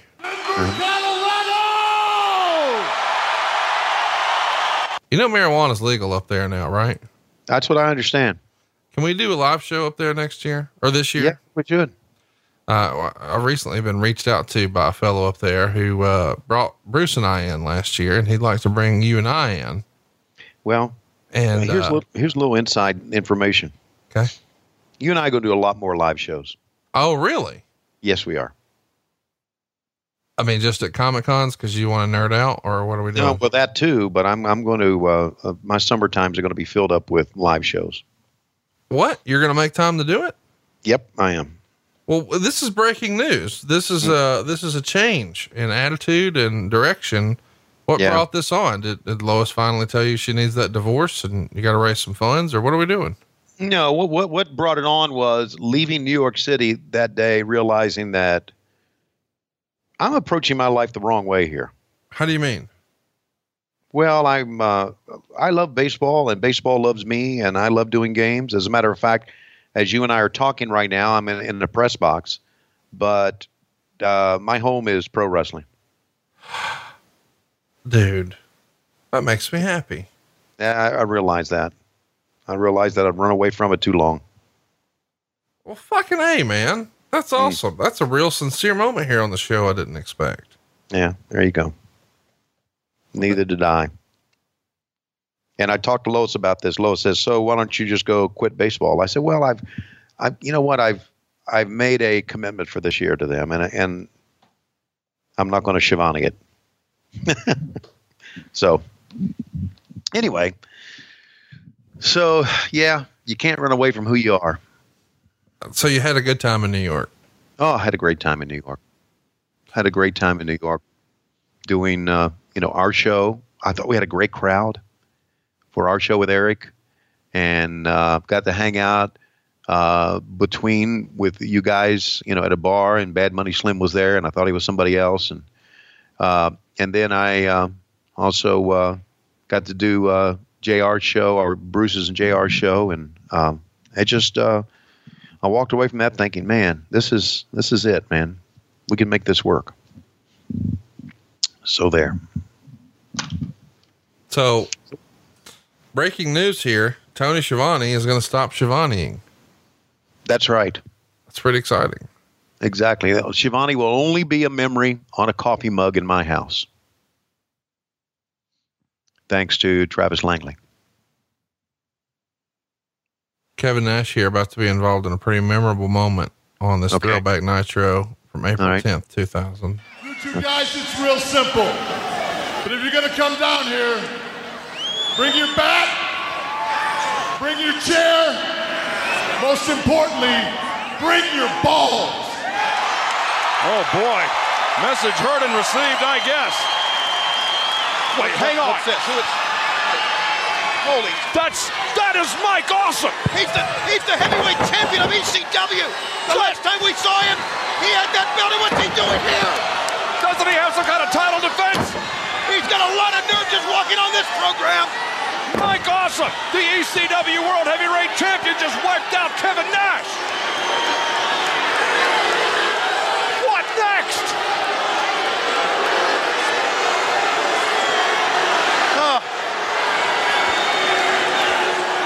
I can't. When I heard Bischoff and Russo were back in the saddle here at WCW, I knew this was just too sweet of an opportunity to pass up. You know, I love me some Mike Awesome. Mm-hmm. But boy, that motherfucker should have been banned from picking up microphones. You think Hulk would have wiped the blood off his face by now? or it just kept bleeding, maybe. Uh, he's trying to he's trying to get some heat, brother. He's trying to make some sauce for the pasta. Call it pasta mania, brother. so allegedly, and by the way, look at this. What the fuck?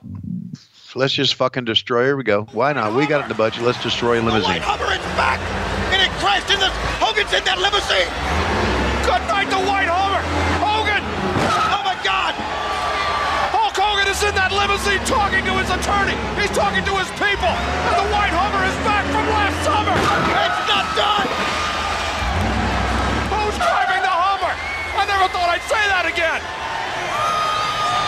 It's Bischoff. Oh my God. I should have known. With a white Hummer, Hogan. Buy your way out of that. With Billy Kid. So Bischoff runs down Hulk Hogan, who's a lame duck in the back of a limo here, making calls on his flip phone, his Nokia.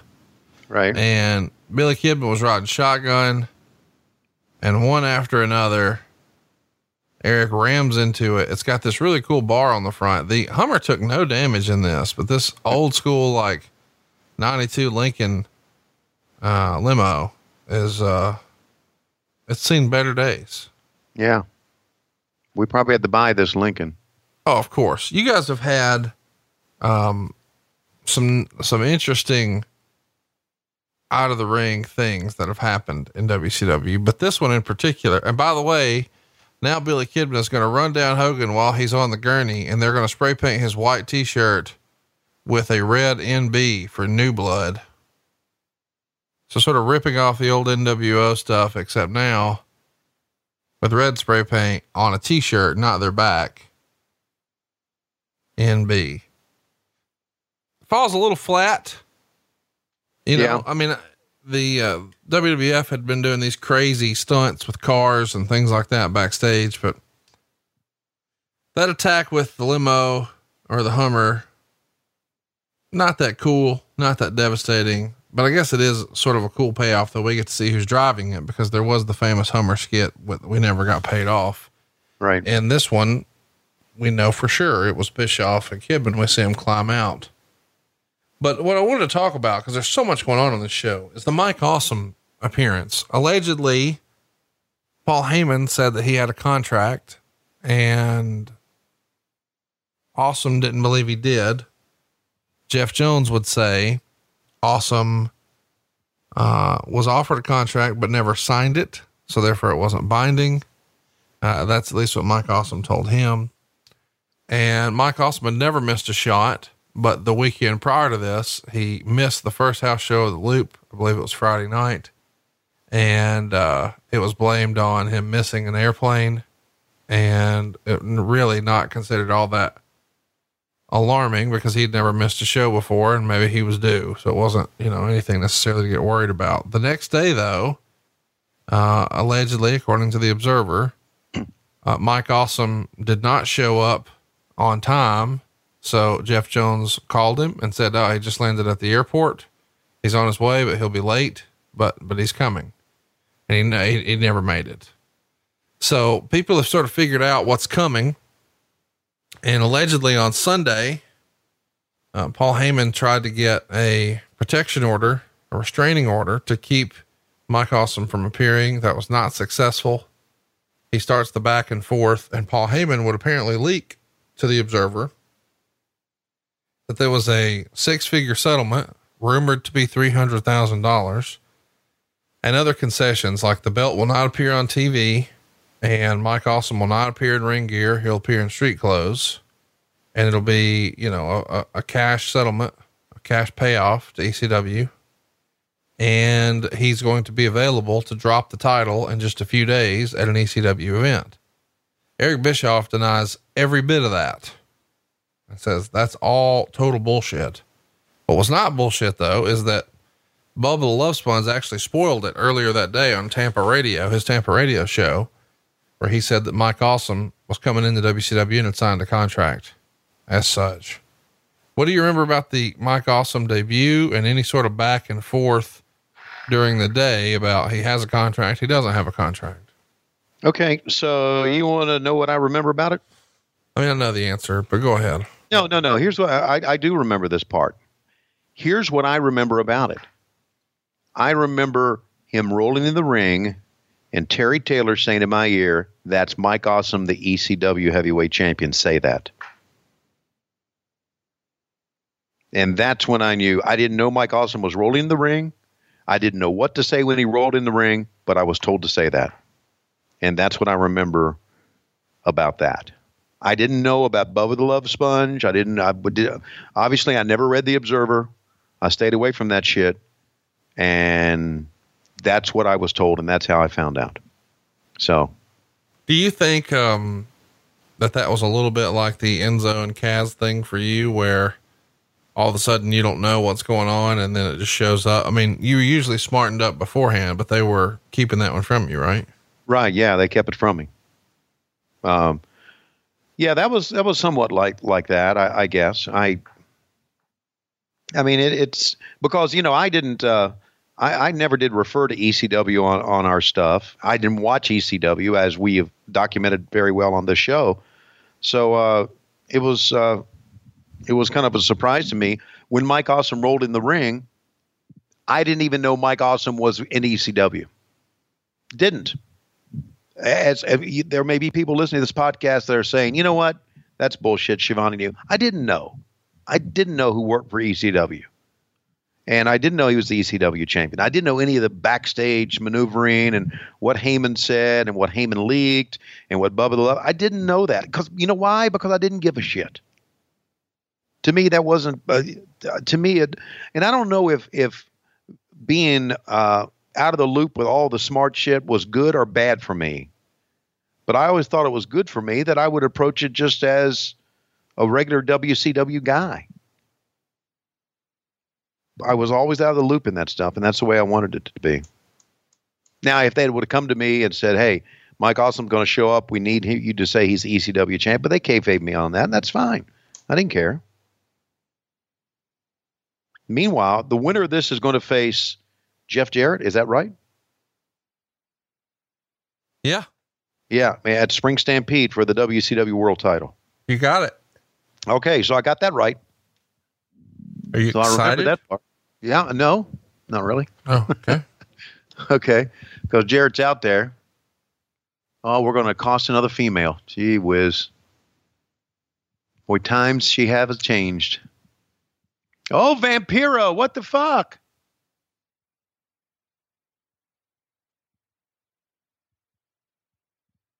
Sit out, slam. Okay, get out of the way. You got it. You, you did the angle. And it's going to be Diamond Dallas Page as Vampiro walks away on into Lucha Underground.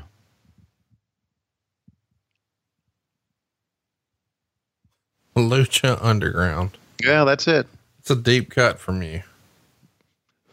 really? I mean, you know, nobody's talking about Lucha Underground right now, but you are. Oh well, I just meant yeah, just mentioned that. Of course, he hit. Oh, the diamond cutter and Sting is out, and that is the end of that. And we still got like seven minutes to go in the show. The fuck, and that's our last match.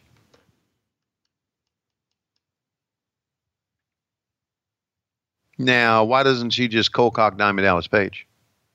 Why? You mean because everything else has just been so schmoz? That's right. Yep. Why not? Ooh. Oh Lord! Well, she saw that coming. She covered up. What do you think about hitting Kimberly with a guitar? Eh, it didn't work for me. I guess they wanted to draw some heat going to the to the match, right? Yeah, I don't And- know. I don't know about hitting her. I mean, there wasn't even any powder in there, and everybody No. knows you're supposed to powder it. Watch, she says, "Ah, "It's coming. I'm going to take the shot." That next to the Hulk Hogan replay of the blade job, our second most revealing replay of the night. The Hulk Hogan blade job was way better. Yeah, it was. God, that tickled me. Oh. I mean, th- that's kind of on you guys though. Like you're supposed to shoot around that. Yeah, hey, it's it. You know what? It, it's on Craig Leathers. Don't don't blame me. Don't say you guys when that fucker can't cut up a show. What? Whoa, a show. whoa, whoa, whoa! Are you getting hot on him right now? Fuck him. Okay. Didn't know you felt like this. Yeah. AEW hasn't hired him, has they? Have they? Well, I mean, if they have, you, you kind of fucked yourself, you know? Well, I don't give a shit. Okay. You know, I do give a shit, but not. No, I don't. I ain't, I ain't doing that shit again. I ain't going through that. I ain't going through that political maneuvering. If you think if you think political maneuvering was bad between the boys backstage, ha, ha. Uh, production wise, you have no idea, I, and I'm not going through that again in my life. so it's like Nope. that, huh? Just like that. Nope. No, thank you. I'll just hang out with a good old Connie and do a podcast and Listen, do some stuff. motherfucker, you don't get to call me Connie. All right. Okay, sorry. That's for another show. And I'm not going to let him say slam dick. Yeah, just between. I don't want to step on your toes with your newfound buddy. Huh. Huh, huh, huh. Huh, Mm. huh, huh, huh,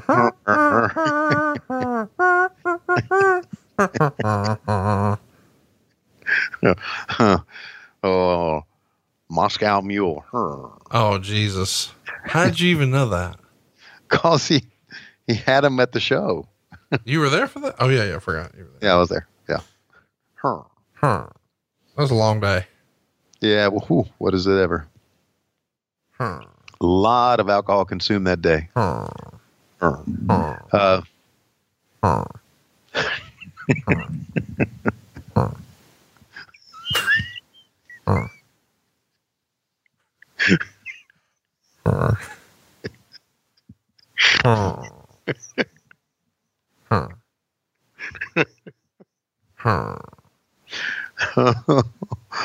oh.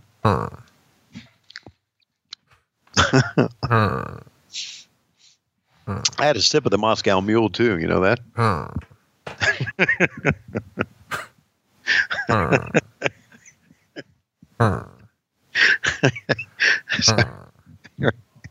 Are you stuck?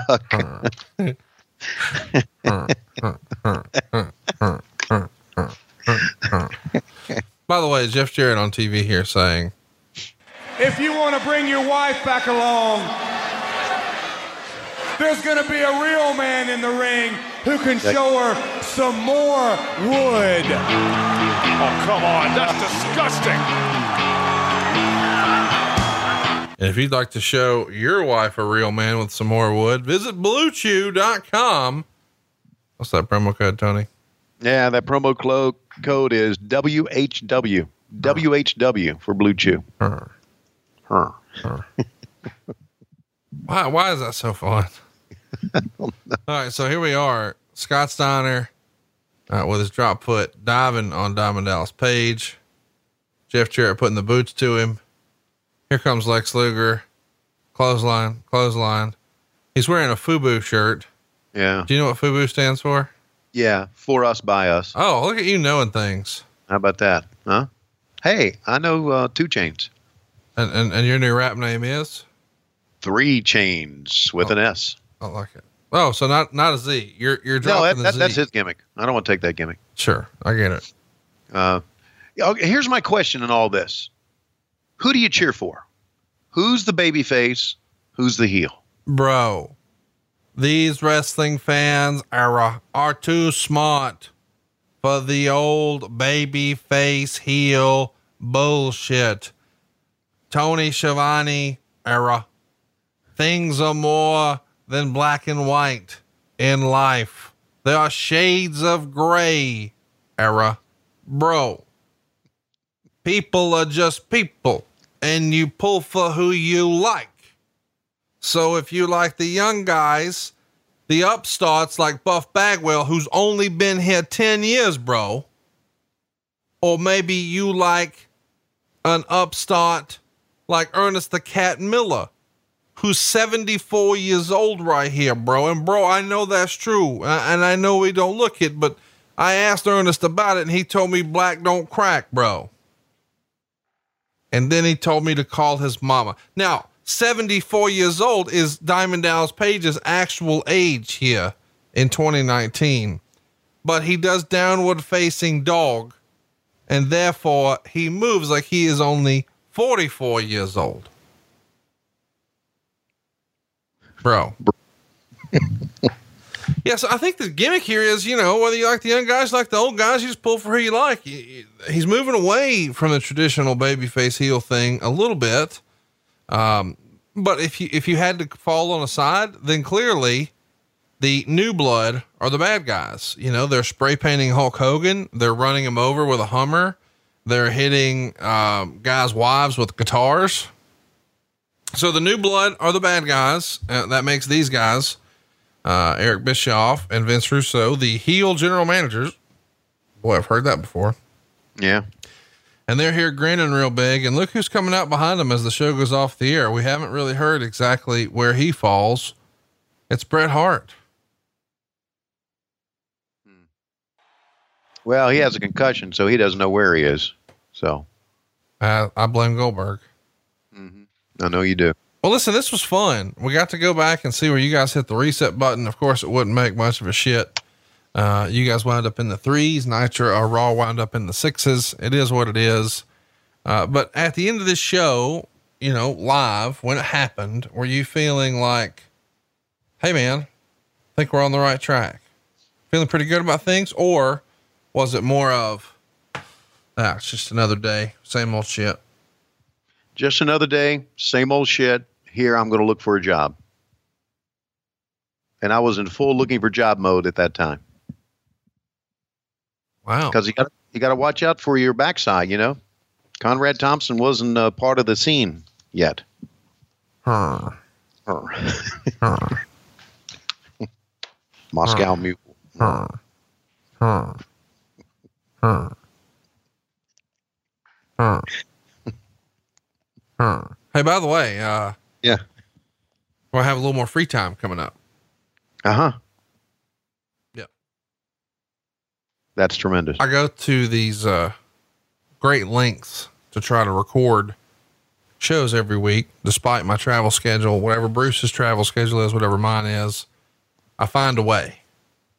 And I tried um, four or five different times when we were on the road to make the show sound like we want. And every time we do, people complain and say, Hey, show sounds like shit.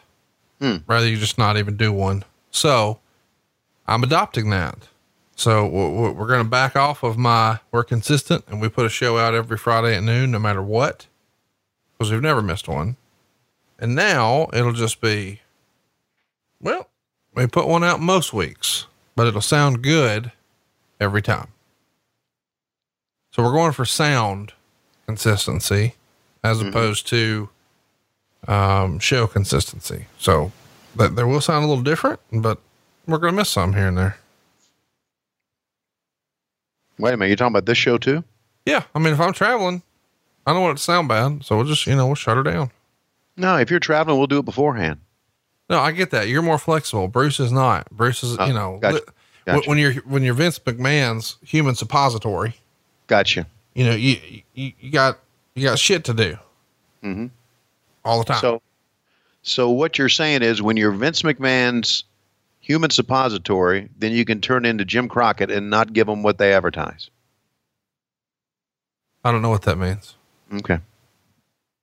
I mean, we, we've given a show every, every Friday at noon. We've never missed one. Okay. But, but people are not happy if it doesn't sound exactly the same. Oh, okay. So I'm I'm going to make sure that it sounds exactly the same, but that will mean that sometimes it's just not possible. If I'm not here, he's not there. What are we going to do? Yeah, I got you. So I'll have some more free time, and on those days, uh, you know, where I would normally be at home taping, Mm-hmm. but Bruce can't because he's you know off Yeah. yonder. Then we'll we'll just you know Got you. Yeah we'll, we'll lay out. All right. Man, you can tape instead. Yeah, you got it, man. We'll do it.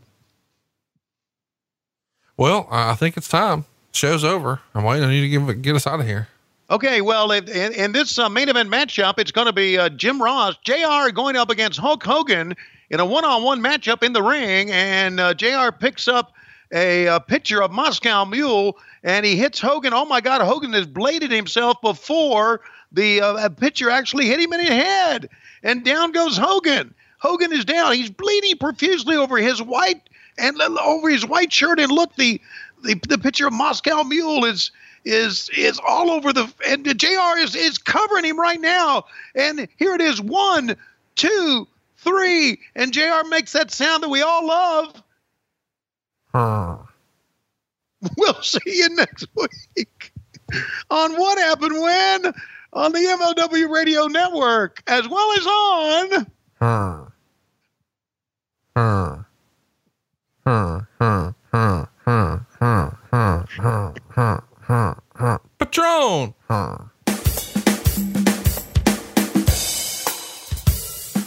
Hi, this is Hillary, and I don't plan to run for office in 2020, but I do want to tell you that promotional considerations are paid for by the following.